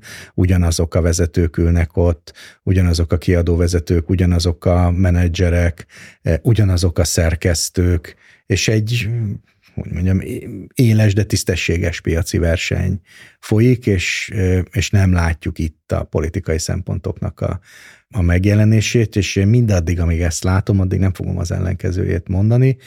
Amitől tartok, az persze az, hogy, hogy egy jól működő versenypiacban mégiscsak bevásárolta magát az állam, és nem nagyon szokott az történni, hogy tartja magát ilyenkor a piaci logikához. Egy ideális világban egyébként, hogyha egy egyetemeket tulajdonló alapítvány vásárol egy könyvkereskedelmi, könyvkiadó cégcsoportot, az egy természetes befektetésnek tűnik. Ugye nálunk azért ez nagyon az állam ott felsejlik mögötte, és az államnak mindig vannak politikai, meg ideológiai céljai, de máskülönben meg, meg néha megjelennek olyan multinacionális márkák mögött, és nem akarom sorolni, McDonald's-től az Oceanig, eh, amik ugyanúgy működnek tovább, és látszólag az a céljuk, hogy, hogy hozamot termeljenek, és kivegyék belőle ezt a hozamot. Tehát, hogy én továbbra is el tudom képzelni, hogy ez vele a cél, csak ez túl pici falat egy olyan alapítványnál, mint az MCC, amelyik hát mondjuk a, a MOL éves forgalmából vagy hozamából évi 200 milliárd forintokat kap, ehhez képest a évi két milliárdos profitot termelő Libri egy nagyon picike falat, tehát valami másért lehet ez még fontos, de egyelőre nem léptek ki a piaci logikából. Amitől én félek, hogy korlátlanul áll a rendelkezésükre pénz, és ezzel be lehet nyúlni úgy a piacba, akár jó hiszeműen is, hogy ez károkat okoz. Most mondok egy dolgot, hogy ilyenkor a januári akciókban tudom, 50 kal leviszik a könyvek árát, akkor az rövid távon nyilvánvalóan ennek a cégcsoportnak jó, de hosszú távon, sőt középtávon az egész könyvpiacot fölborítja, mert ezzel a kicsik nem tudnak együtt élni. Csődbe mennek, csökken a megjelenő könyveknek a száma, kevésbé színes lesz a piac, és hosszú távon egyébként a, a piacvezetőnek sem jó. Tehát inkább ilyenektől félek, de hangsúlyozom, ezt nem látom. És nagyon jó szakmai kapcsolat van a, a könyvpiacon. Ugye ez egy nagyon izgalmas piac, mert a konkurencia abban érdekelt, hogy egymással is tudjon működni. Egymás könyveit áruljuk, ezért mindig van párbeszéd. És mindig van érdekellentét, de hát a Mekeke elnökségében, ugye ez a vicces nevű rövidítés, a kecske-szerű szó, az a Magyar Könyvkiadók és Könyvterjesztők Egyesülését jelenti.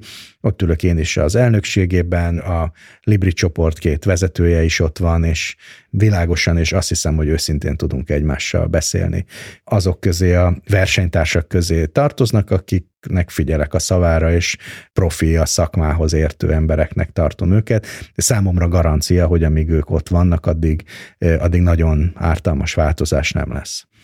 Szemben az egész kulturális intézményrendszerrel a legkevésbé államfüggő szegmens az a könyvpiac Hát, hogy Magyarországon filmet nyilvánvalóan nem lehet gyártani, vagy hát nagyon korlátozottan lehet állami források nélkül színházat létrehozni, színházat vezetni egyáltalán nem lehet. Még egy független színház is rászorul az állami támogatásra. Éppen most vagyunk tanulni annak, hogy hogy dőlnek be nagynevű, jelentős kulturális teljesítményt létrehozó független színházi műhelyek pénzhiányába.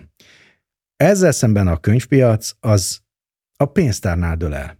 Tehát egyelőre nem tudom elképzelni, hogy úgy bele tud nyúlni az állam, hogy bemegyek a könyvesboltba, és akkor azt mondom, hogy kérek szépen egy Eszterházi kötetet, amire azt mondják, hogy hát az nincs, de van Somogyvári Gyula, Vitéz Somogyvári Gyula. Akkor nem kell. Tehát, hogy ez, ez, ez nem így megy. A pénztárnál dől el a dolog, és persze bele lehet nyúlni, meg lehet kivételezni, meg támogatni kiadókat külön pénzekkel, de hogy azt is látom, hogy ami nekik fontos könyv, az nem irodalom, nem is szórakoztató, nem is szórakoztató ismeretterjesztő, nem is tudományos, hanem bizonyos ezek a társadalomtudományi politikai könyvek, amiket az MCC kiad, és amiket mi is forgalmazunk egyébként a Lírában, ez olyan picike szegmens, hogy mondjuk ha holnaptól akkor csak ez van a Libri nyitó gúláján, és akkor vehet szép irodalmi könyvet, ha veszel két könyvet a Vók elítéléséről, akkor sem érződne meg a piacon. Nem lehet, hogy te azért viszonyulsz ehhez egy kicsit ilyen távolságtartó, higgadt bölcsként, mert az, amit itt a már említett 15 könyvedben feldolgoztál történeteket, itt ráláttál a magyar lelki világra, és valami kijött a fejedben, és ez azt mondja, hogy nézzük meg, hogy mi lesz ebből, nem eszik olyan forrónak ását? Hát nagyon sokszor felismerem nyilvánvalóan azokat a mintázatokat, amik már voltak. Valószínűleg azért tudok egyébként relatíve gyorsan írni, meg azért találom meg a megfelelő forrásokat, meg idézeteket abban a Jókai, meg Móra műben, mert az ilyen szöveges memóriám nagyon jó. Tehát, hogyha egyszer olvastam valamit, akkor, akkor utána megtalálom. Valószínűleg ezt cserébe kaptam azért, mert nincs arcmemóriám. És, nincs?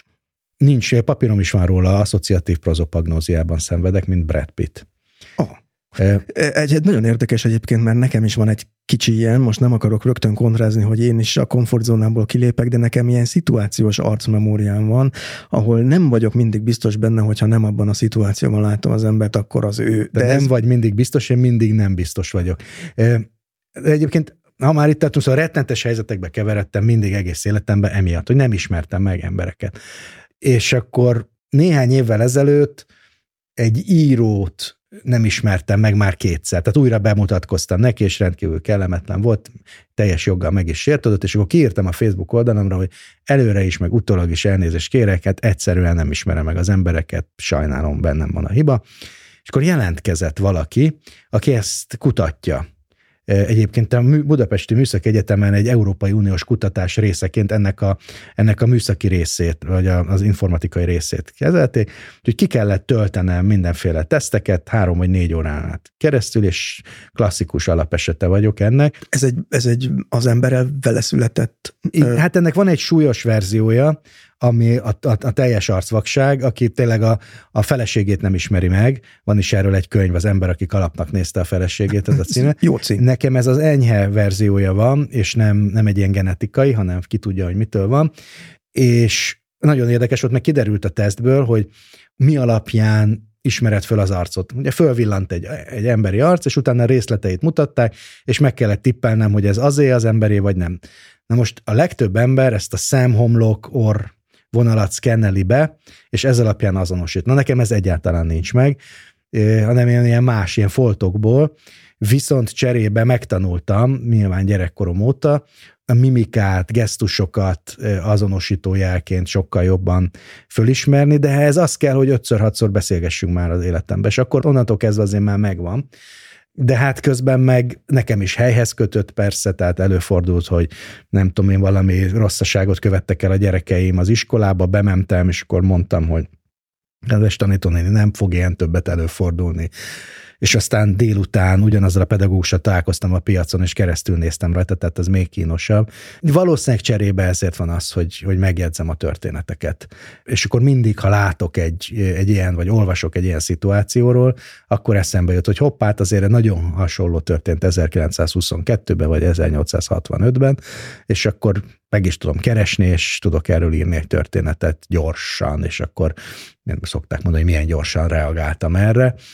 De azért, mert, mert ez hirtelen elő is bukkan bennem a, a fejemben, tehát valahogy ilyen furán van bekötve nálam ez a, a memória, hogy másra emlékszem. És milyen országról mesélnek neked ezek a történetek? Mert te itt egyben látsz azért egy csomó ilyen, olyan mélységben, amiben valószínűleg kevesen.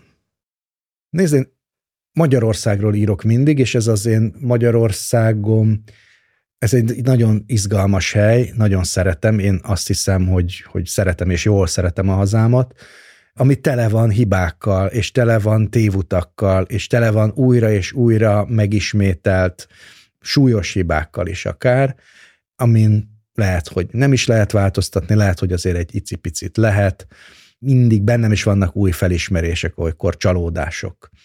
Tehát az nekem liberálisként egy nagy csalódás, hogy szembe kellett néznem azzal, hogy valójában mi nem szeretjük igazán a szabadságot. És hát miből gondolod? Mert ha választani kell, szabadság és jólét, szabadság és rend, szabadság és biztonság között, akkor soha nem a szabadságot választjuk. És ez tulajdonképpen természetes, csak, csak én szerettem volna, ha nem így van. De ha ezzel szembenézel, akkor, akkor akár el is fogadhatod de közben meg szeretjük azt a legendát is, hogy mi a szabadság népe vagyunk. Hogy mondjam, szeretem a, a magyar történelmet, a magyar kultúrát, a magyar kulturális teljesítményt annak a megismételhetetlenségével, lefordíthatatlanságával együtt. Ugyanakkor szeretem megmutatni a hibákat is azt hiszem, hogy ez nem, nem megy szemben semmilyen hazaszeretettel, éppenséggel szerintem az a rossz hazaszeretet, hogyha, hogyha csak egy hamis pozitív tükröt mutatunk. És mivel én sok történetet tudok a múltból, szeretem ezeket elmondani, és ha van ennek olyan következménye, hogy akkor elkerüljük azokat a hibákat, amiket már elkerültünk, annak örülök, de e, e tekintetben nem vagyok teljesen optimista, mert nem szoktuk elkerülni, legfeljebb másként ismételjük meg de ha, ha már néhány ember akkor úgy gondolja, hogy legközelebb erre vigyázni kell, akkor, akkor jó.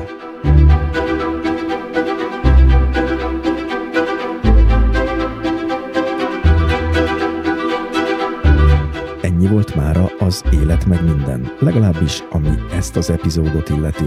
Ez az adás is a hallgatók támogatásával készült. Ha támogatni szeretnéd a podcastot, megteheted a Patreonon. Linket találsz ehhez a műsor honlapján, amelynek címe az életmegminden.hu. A műsor végén pedig hallgass meg kérlek a további szponzorok egyébként hasznos ajánlatait.